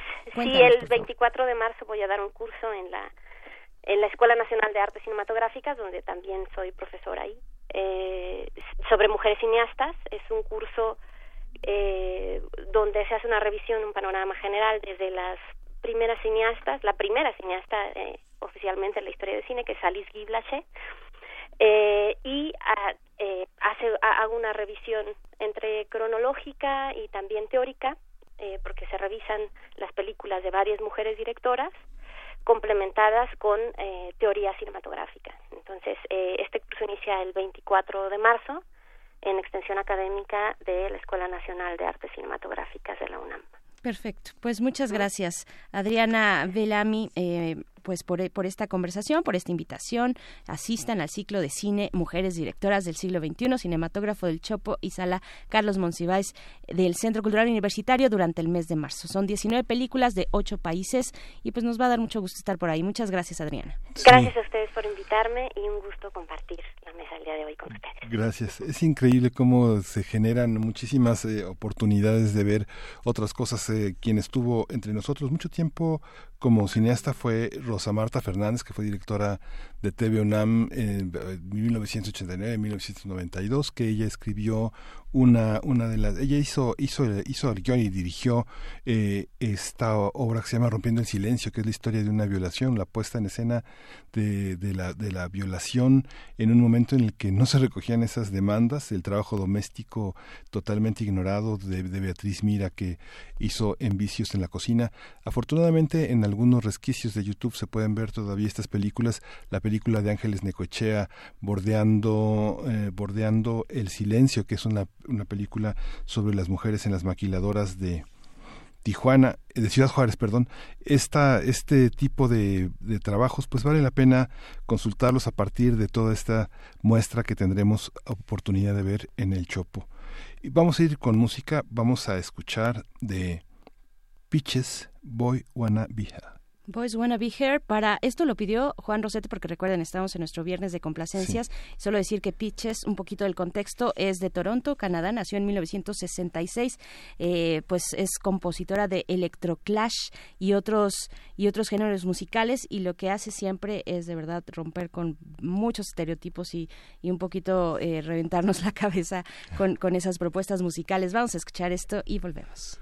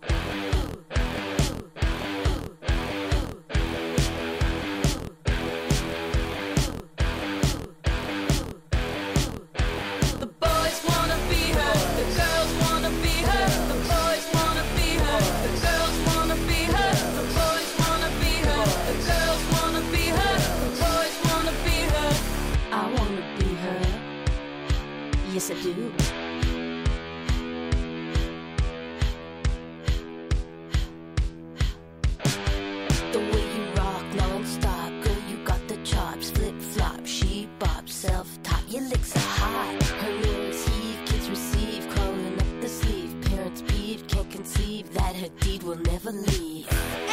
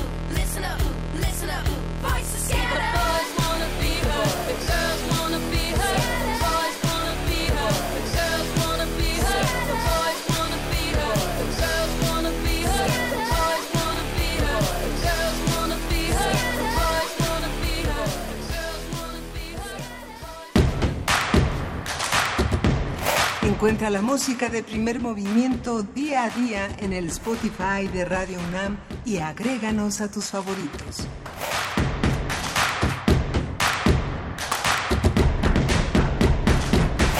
Y el día de hoy, viernes 6 de marzo, al mediodía se inaugurará en las rejas de Chapultepec una galería abierta que se llama Encuadres y Miradas desde Nosotras, donde participan, eh, bueno, reúne el trabajo de 59 mujeres fotoperiodistas. Dos de ellas están aquí con nosotros y les agradecemos mucho. Eh, Nora Hinojo, ella es fotoperiodista independiente. ¿Cómo estás? Gracias por Hola, buenos días. Hola, Gracias Nora. por la invitación. Gracias a ti. Encarni Pindado, también fotoperiodista, parte del equipo que ganó el Pulitzer del año 2019 con el tema de migración. ¿Cómo estás, Encarni? Bienvenida. Eh, muy bien, muchas gracias. Gracias por la invitación. Gracias a ustedes por venir. Cuéntenos de, de, de esta exposición. Es la segunda vez que se hace esta exposición. Es un segundo encuentro de mujeres fotoperiodistas. Ya vimos el año pasado, si ustedes tuvieron la oportunidad, ahí en las rejas de Chapultepec, un trabajo interesante que se expone a partir del día de hoy. ¿En qué consiste esta, eh, esta nueva edición? Eh, ¿Qué se está reuniendo? No sé si tú, por ejemplo, Nora, estuviste, o alguna de las dos estuvieron eh, atentas de la edición pasada, cuál sería la diferencia, pero ¿qué expone sobre todo la mirada de estas fotoperiodistas para, para la exposición de este año? Pues la exposición de este año está muy enfocada a temática sobre mujeres, o sea, no solo desde la mirada de las mujeres, sino cómo miramos a las mujeres en distintos contextos. Eh, y pues lo que busca esta, esta muestra pues es reunir la mirada de 59 fotógrafas eh, y mostrar cómo, o sea, no solo como de un, una generación, sino también como intergeneracional, ¿no? Este, o sea, hay fotógrafas que ya tienen 40 años ejerciendo y hay otras que llevamos dos, tres, cuatro años, ¿no? O sea, como que reúne muchas miradas y cómo en distintos contextos hemos retratado a mujeres en distintos contextos que era desde eh, protesta social, eh, movimientos, por ejemplo, movimiento migratorio, este, cualquier contexto, pero donde estuviera una mujer, como también tú miras pues a alguien es como tú, ¿no? O sea, es mujer también. La convocatoria, ¿quién hizo la curaduría? ¿Cómo se eligieron? Desde, de, de, cuántas fotografías se eligieron las que están presentes en la en esa exposición? Eh, ay, ay. Ustedes son participantes. Sí, ustedes nosotros, participan con sí. fotografía. Yo tuve la oportunidad de permítanme tantito porque aquí tengo algunos datos, de conversar con una de las, de las organizadoras, eh, que es Claudia Loredo, ¿no? Eh, y hay un jurado, son dos fotoperiodistas, dos mujeres eh, fotoperiodistas que estuvieron en el jurado. ¿Ustedes saben quiénes son? Ahorita se me acaban de ir. Mónica González es Mónica González. Bueno, ahorita lo vamos a, reunir y, y a, a, conversar, pero me decía eh, Claudia Loredo que, bueno, que fue complicado, que fue una muestra muy, muy amplia, que finalmente se decanta por estas 59 miradas, ¿no? ¿Qué decir, Encarni, eh, con respecto, bueno, ¿cómo, cómo te encuentras tú en esta, en esta muestra, en esta exposición? ¿Cuál es tu mirada? Mi mirada es la mirada hacia, hacia la migración eh, con enfoque de género. Eh, es un trabajo que llevo haciendo desde hace casi una década, desde el origen, el tránsito y en esta ocasión es el destino de las mujeres eh, centroamericanas, pero también mexicanas eh, y cómo ellas perciben la migración. como entonces la, la mirada es la importancia de, de entender que eh, los temas son diferentes para todos, ¿no? O sea, y que los temas tienen que ver tanto como fotógrafa como como como a la persona fotografiada, tu experiencia eh, cambia en base a muchas cosas, ¿no? O sea, por ejemplo, tú como fotógrafa, tu prisma, mi prisma personal, tiene que ver con quién eres, eh, pues yo soy europea, tiene que ver con qué has estudiado o no, tiene que ver con tu experiencia de vida, yo soy una mujer migrante, eh, y todo eso eh, cuenta a la hora de hacer una fotografía, ¿no? A la hora de, de entender el mundo y a la hora de mirar. Eh, entonces, lo que creo que, estamos intentando decir desde, desde estas 59 miradas es que nuestras miradas también son importantes y que las miradas en el fotoperiodismo históricamente han sido predominantemente la mirada masculina. Eh, y que realmente queremos cambiar eso y entender que nuestra mirada, que nosotros somos el 50% de la población y que tenemos el 50% de derechos, del 100% de los derechos de exponer eh, todas nuestras miradas y que debería de ser el 50% eh, en eh, todo lo que tiene que ver con el fotoperiodismo. Y desgraciadamente es un medio muy masculino, muy machista eh, y que oprime mucho a todas y, cada una de nosotras. Eh, y que las miradas, además, es una mirada tradicionalmente masculina. Eh, por ejemplo, si miras a los premios, eh, el World Press Photo el año pasado tuvo un 12% de reconocimiento a mujeres fotoperiodistas. Es una vergüenza. Este año se está intentando hacer un esfuerzo, ha subido como a un 34%, eh, porque realmente ha sido increíblemente criticado. ¿no? Eh, y esto es un esfuerzo que hemos conseguido todas y cada una de nosotras. Eh, con este tipo de, ejemplos que estamos dando en este momento, ¿no? y esa es nuestra mirada, esa es nuestra fuerza, esa es nuestra voz.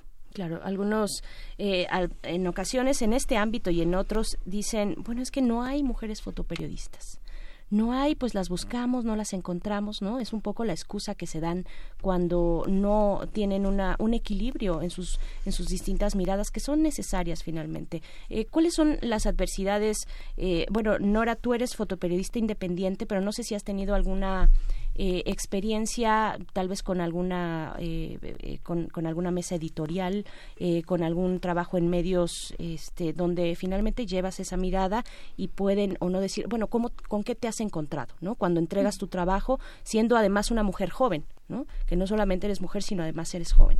Sí pues creo que una de las ventajas de ser fotógrafa independiente ha sido eh, pues también empezar a, o sea, sí, sí encontrarse de frente con estos, eh, pues sí, con estas barreras, ¿no? De, incluso en el hecho mismo de una cobertura, eh, pues sí, o sea, como por, por, por tu por tu sexo, por tu estatura, eh, por tu fuerza, ¿no? Ser desplazada por hombres, ¿no? Que van también a cubrir los mismos eventos que tú o que se te metan en tu toma sin ningún respeto y demás.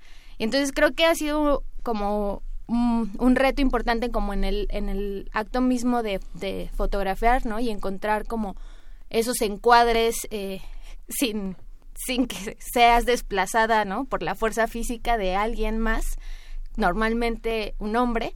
Y al llegar, pues, eh, como más a un tema editorial, eh, pues lo decido en este caso más yo, ¿no? O sea, como fotógrafo independiente, yo decido como qué documentar, bajo qué miradas y dónde quizá eh, es viable eh, posicionar ese contenido, ¿no? Entonces, creo que por ese lado, eh, pues quizá mi contexto es muy diferente al que enfrentan muchas fotógrafas que sí trabajan directamente con medios, ¿no? Y que, y que se enfrentan a una agenda cotidiana marcada, pues, por una visión muy patriarcal, ¿no? Y bajo decisiones muy patriarcales en la elección a lo mejor de fotografías, pero pero a pesar pues de que siento que tengo como un, un pequeño logro ahí, este, pues hay muchos retos, ¿no? Que a los cuales enfrentarse para que justo todo el gremio de fotógrafas avance juntas y creo que lo estamos logrando, ¿no? Este en estos últimos años yo la verdad he visto cómo el gremio ha crecido muchísimo y entre mujeres fotógrafas nos ayudamos mucho. Eh, nos acompañamos, nos pasamos como convocatorias, eventos, cosas que va a haber y cada vez hay más iniciativas de justo de mujeres fotógrafas que desde el mismo gremio están lanzando, por ejemplo, como esta convocatoria, ¿no? De, eh, de esta exposición, ¿no? Pero también hay otras exposiciones que se están planeando en otros lados del mundo, en América Latina, organizadas por mujeres y para mujeres. Y creo que eso está marcando un precedente para el ejercicio que hacemos nosotras todos los días. Ya ha tardado muchísimos años en que se logre, porque no sé, yo pienso en mi propia experiencia, pienso hace 30, 35 años atrás, ser, ser, ser mujer fotógrafa era verdaderamente difícil. Yo creo que han abonado también muchos mecanismos institucionales que han colocado fotógrafas en sus oficinas de prensa cubriendo actividades, por ejemplo, no sé, pienso el Comité Olímpico Mexicano, pienso la CODEME, pero la tribu que cubre, por ejemplo, de fotógrafos del Estadio Azteca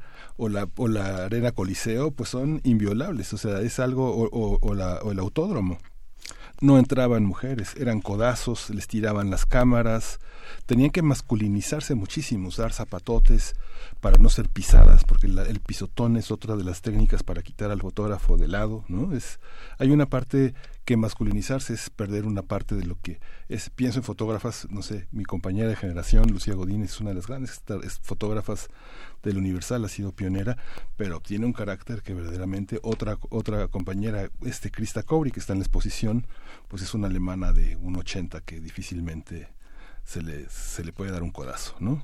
¿Cómo ha sido este proceso? ¿Cómo lo han vivido? No sé, en carne en Europa, ¿cómo ha sido este trabajo de ir a cubrir cosas freelance? La migración es un tema difícil que no tiene boletín de prensa, que no tiene agencia de relaciones públicas. ¿Cómo se hace ese trabajo? A mí me parece muy interesante que tú hablas en pasado. Yo, yo desgraciadamente creo que todo ese comentario sigue siendo presente. Sí.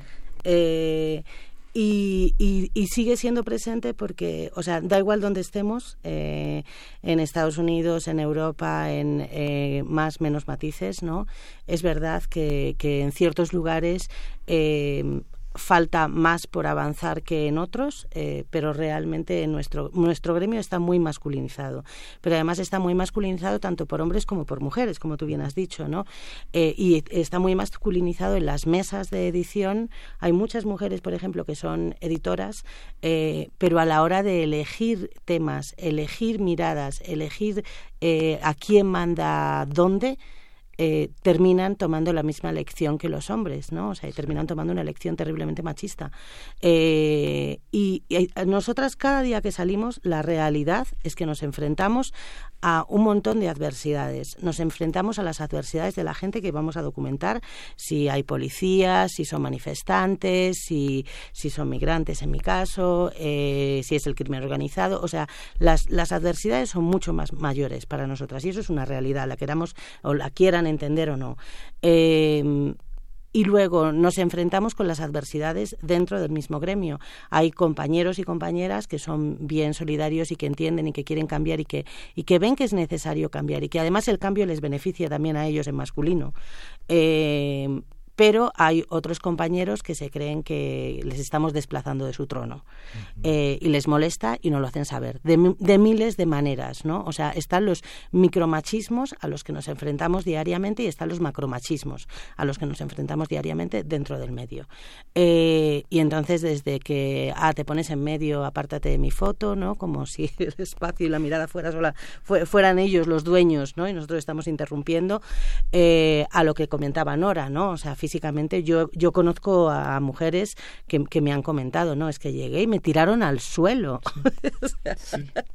Yo tengo más carácter, me tiras al suelo. Sí, sí, me levanto y vuelvo y, le das un tortazo. No, no, soy más lista que dar un tortazo, ¿no? Pero, pero en fin, creo que la humillación pública es mucho mejor.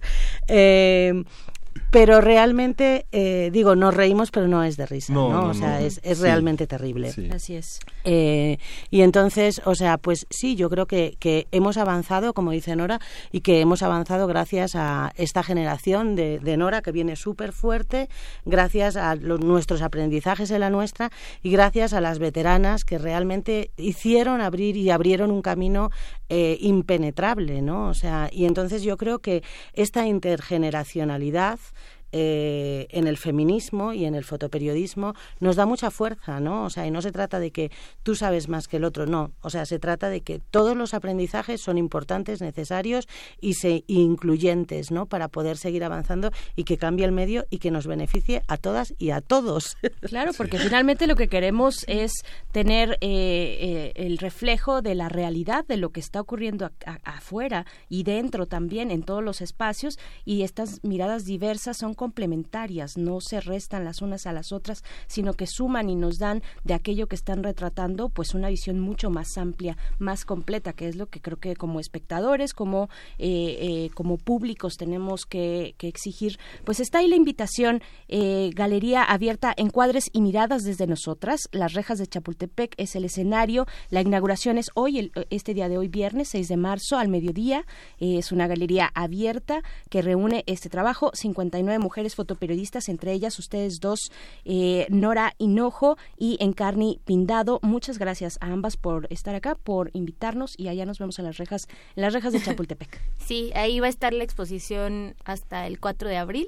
Entonces, si no pueden ir hoy a mediodía, pueden ir. Tienen todo Claro, el mes. Hoy se inaugura, pero es todo el mes de Ajá, marzo. Sí. Sí, hay que caminarle, caminarle, ¿no? Sí. Nos decías que algunos textos están hechos, eh, nos decías que- que de las escritoras Ah. que fueron convocadas, una escritora en particular. No, que más bien nos referíamos a los pies de, de las de fotos. las fotos, ¿no? Que van a encontrar las fotos y van a tener también su descripción sobre como Ok.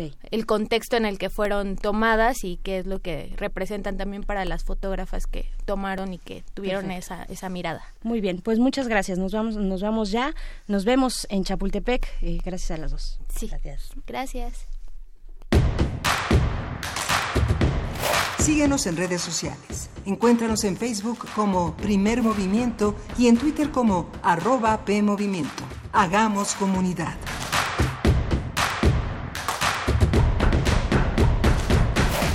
Y bueno, antes de despedirnos, ya está con nosotros en la línea Ruth Resendiz. Ella es filósofa por la UNAM, con publicaciones en La Jornada, Editorial Planeta, entre otras, entre otros espacios. Es productora del documental La Historia en la Mirada, que ganó el Ariel a Mejor Documental y es directora fundadora de Ipstory. Y pues te damos la bienvenida, Ruth Resendiz, con este documental, eh, perdón, co- con esta, eh, esta convocatoria, perdón, de las escritoras contra la violencia. ¿Cómo estás? Hola Berenice, buenos días. Hola Miguel Ángel, buenos Hola, días. Ruth. Muy bien, aquí gracias por regalarnos este espacio. No, pues al contrario, cuéntanos por favor de esta convocatoria. Eh, pues estamos, nosotros hemos tenido durante todo el programa y en la semana y en, en dis- distintos momentos, pues esta eh, antesala del 8 de marzo, el Día Internacional de las Mujeres que Trabajan. Cuéntanos qué hay por parte de las escritoras. Mira, somos un grupo de escritoras eh, que hemos trabajado juntas durante años y siempre hemos estado obviamente preocupadas por esta cuestión de violencia contra género, desde estas microviolencias hasta acabar con esta cuestión espantosa que son los feminicidios. Y decidimos unirnos este 8 de marzo y obviamente paramos el 9 de marzo porque de alguna manera tenemos el privilegio de tener foros, de tener eh, una voz que podemos usar y yo creo que ya no hay momento ni para la distancia ni para el silencio. Así es. Y lanzan esta convocatoria, la lanzaron eh, pues apenas el 5 de marzo, un grupo de escritoras que se manifiestan en contra de la violencia de género bajo el hashtag Escritoras contra la violencia de género. Cuéntanos en qué consiste esta, este, esta convocatoria, esta, esta acción. Exactamente. Bueno, empezamos con un ejercicio que es el, manifiesto que nosotros tenemos.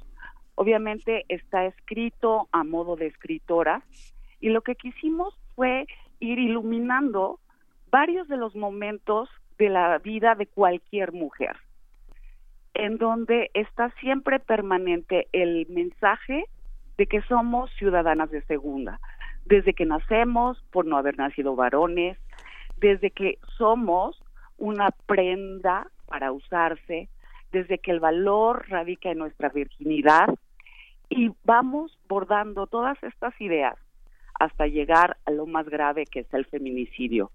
Pero es la consecuencia que estamos expuestas todas las mujeres de estar viviendo en esta cultura machista patriarcal donde los mensajes son cotidianos, son diarios y son desde que nacemos. Sí, la, el, eh, hasta el momento teníamos nosotros una lista de 143, 100, 173 mujeres.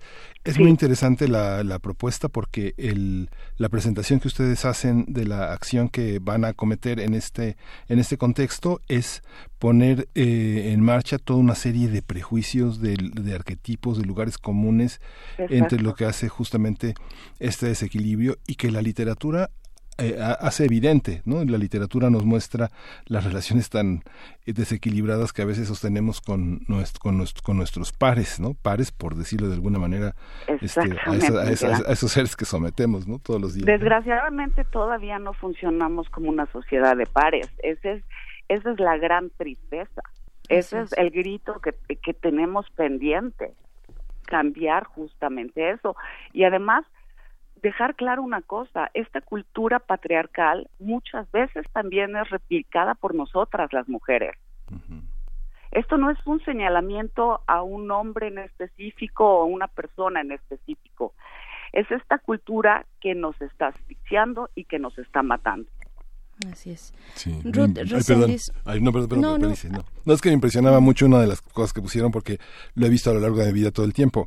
Dice, aunque cursé una maestría en negocios, quien maneja la empresa familiar es mi hermano, quien ni siquiera acabó la prepa, ¿no? Así es, así es. No, perdón, Berenice, perdón. Sí, no, no, no, es muy interesante eh, y pues bueno, mm, ¿qué más? Mucho más podríamos decir, pero sobre todo invitarles, pues tienen una página en Facebook, Escritoras contra la Violencia, van a tener como una segunda acción un archivo de audio con esta historia que narrarán eh, esta, esta acción que proponen las escritoras unidas contra la violencia de género. Ruth Resendiz, eh, pues te agradecemos mucho y estaremos ahí también haciendo compañía en esta marcha y, y visitando también lo que nos pueden, lo, lo que están preparando eh, pues este conjunto, muchas, muchas mujeres escritoras en este país. Muchas gracias. Gracias a ustedes, que tengan muy buen día y estamos listos para este fin de semana. Sí, ahí nos vemos. Eso es. Gracias. Ruth Hasta luego. Hasta pronto. Pues bueno, vamos a escuchar qué hay el día de hoy en Radio UNAM.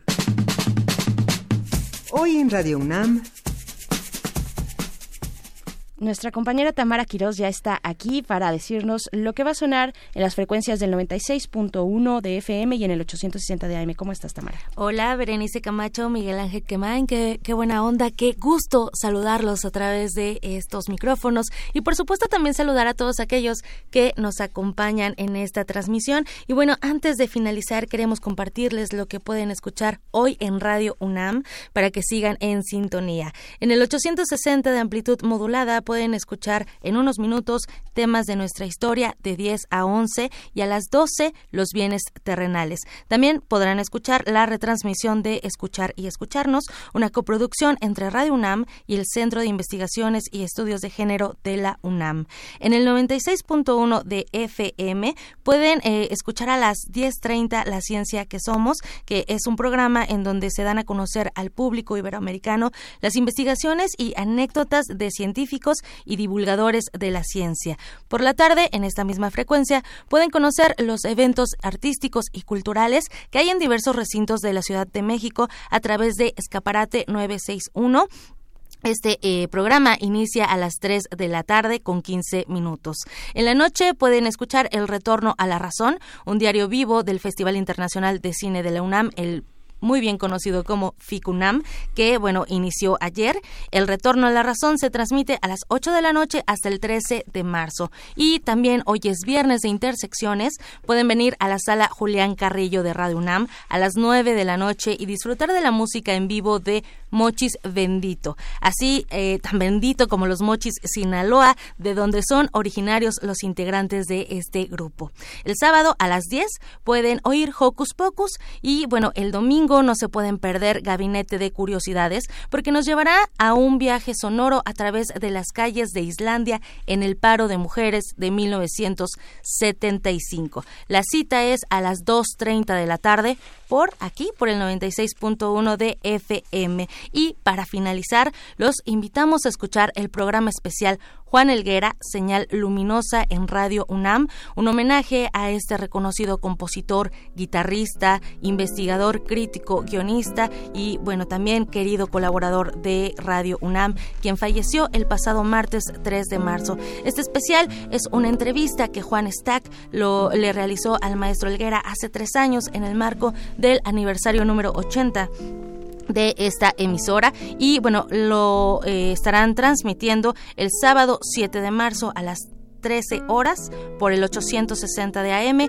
y el domingo 8 de marzo a las 17.30 horas por el 96.1 de FM. Eso es lo que hay que oír en Radio UNAM, Berenice Miguel Ángel. sí, vamos a escuchar de la guitarra en el mundo de ese 30 aniversario, experiencias 1, 2, 3 y 4 en la guitarra de Juan Helguera. Así es, nosotros nos vamos a escuchar, ustedes los hombres, los colaboradores, los que hacen posible eh, primer movimiento. El próximo lunes, las mujeres en primer movimiento nos, nos unimos a este paro desde la conciencia de nuestros privilegios y pues bueno, estaremos de regreso el martes con mucho que contar sobre este fin de semana. Disfrútenlo mucho, nos encontramos eh, la próxima semana. Nos encontramos la próxima semana, esto fue el primer movimiento. El mundo desde la universidad.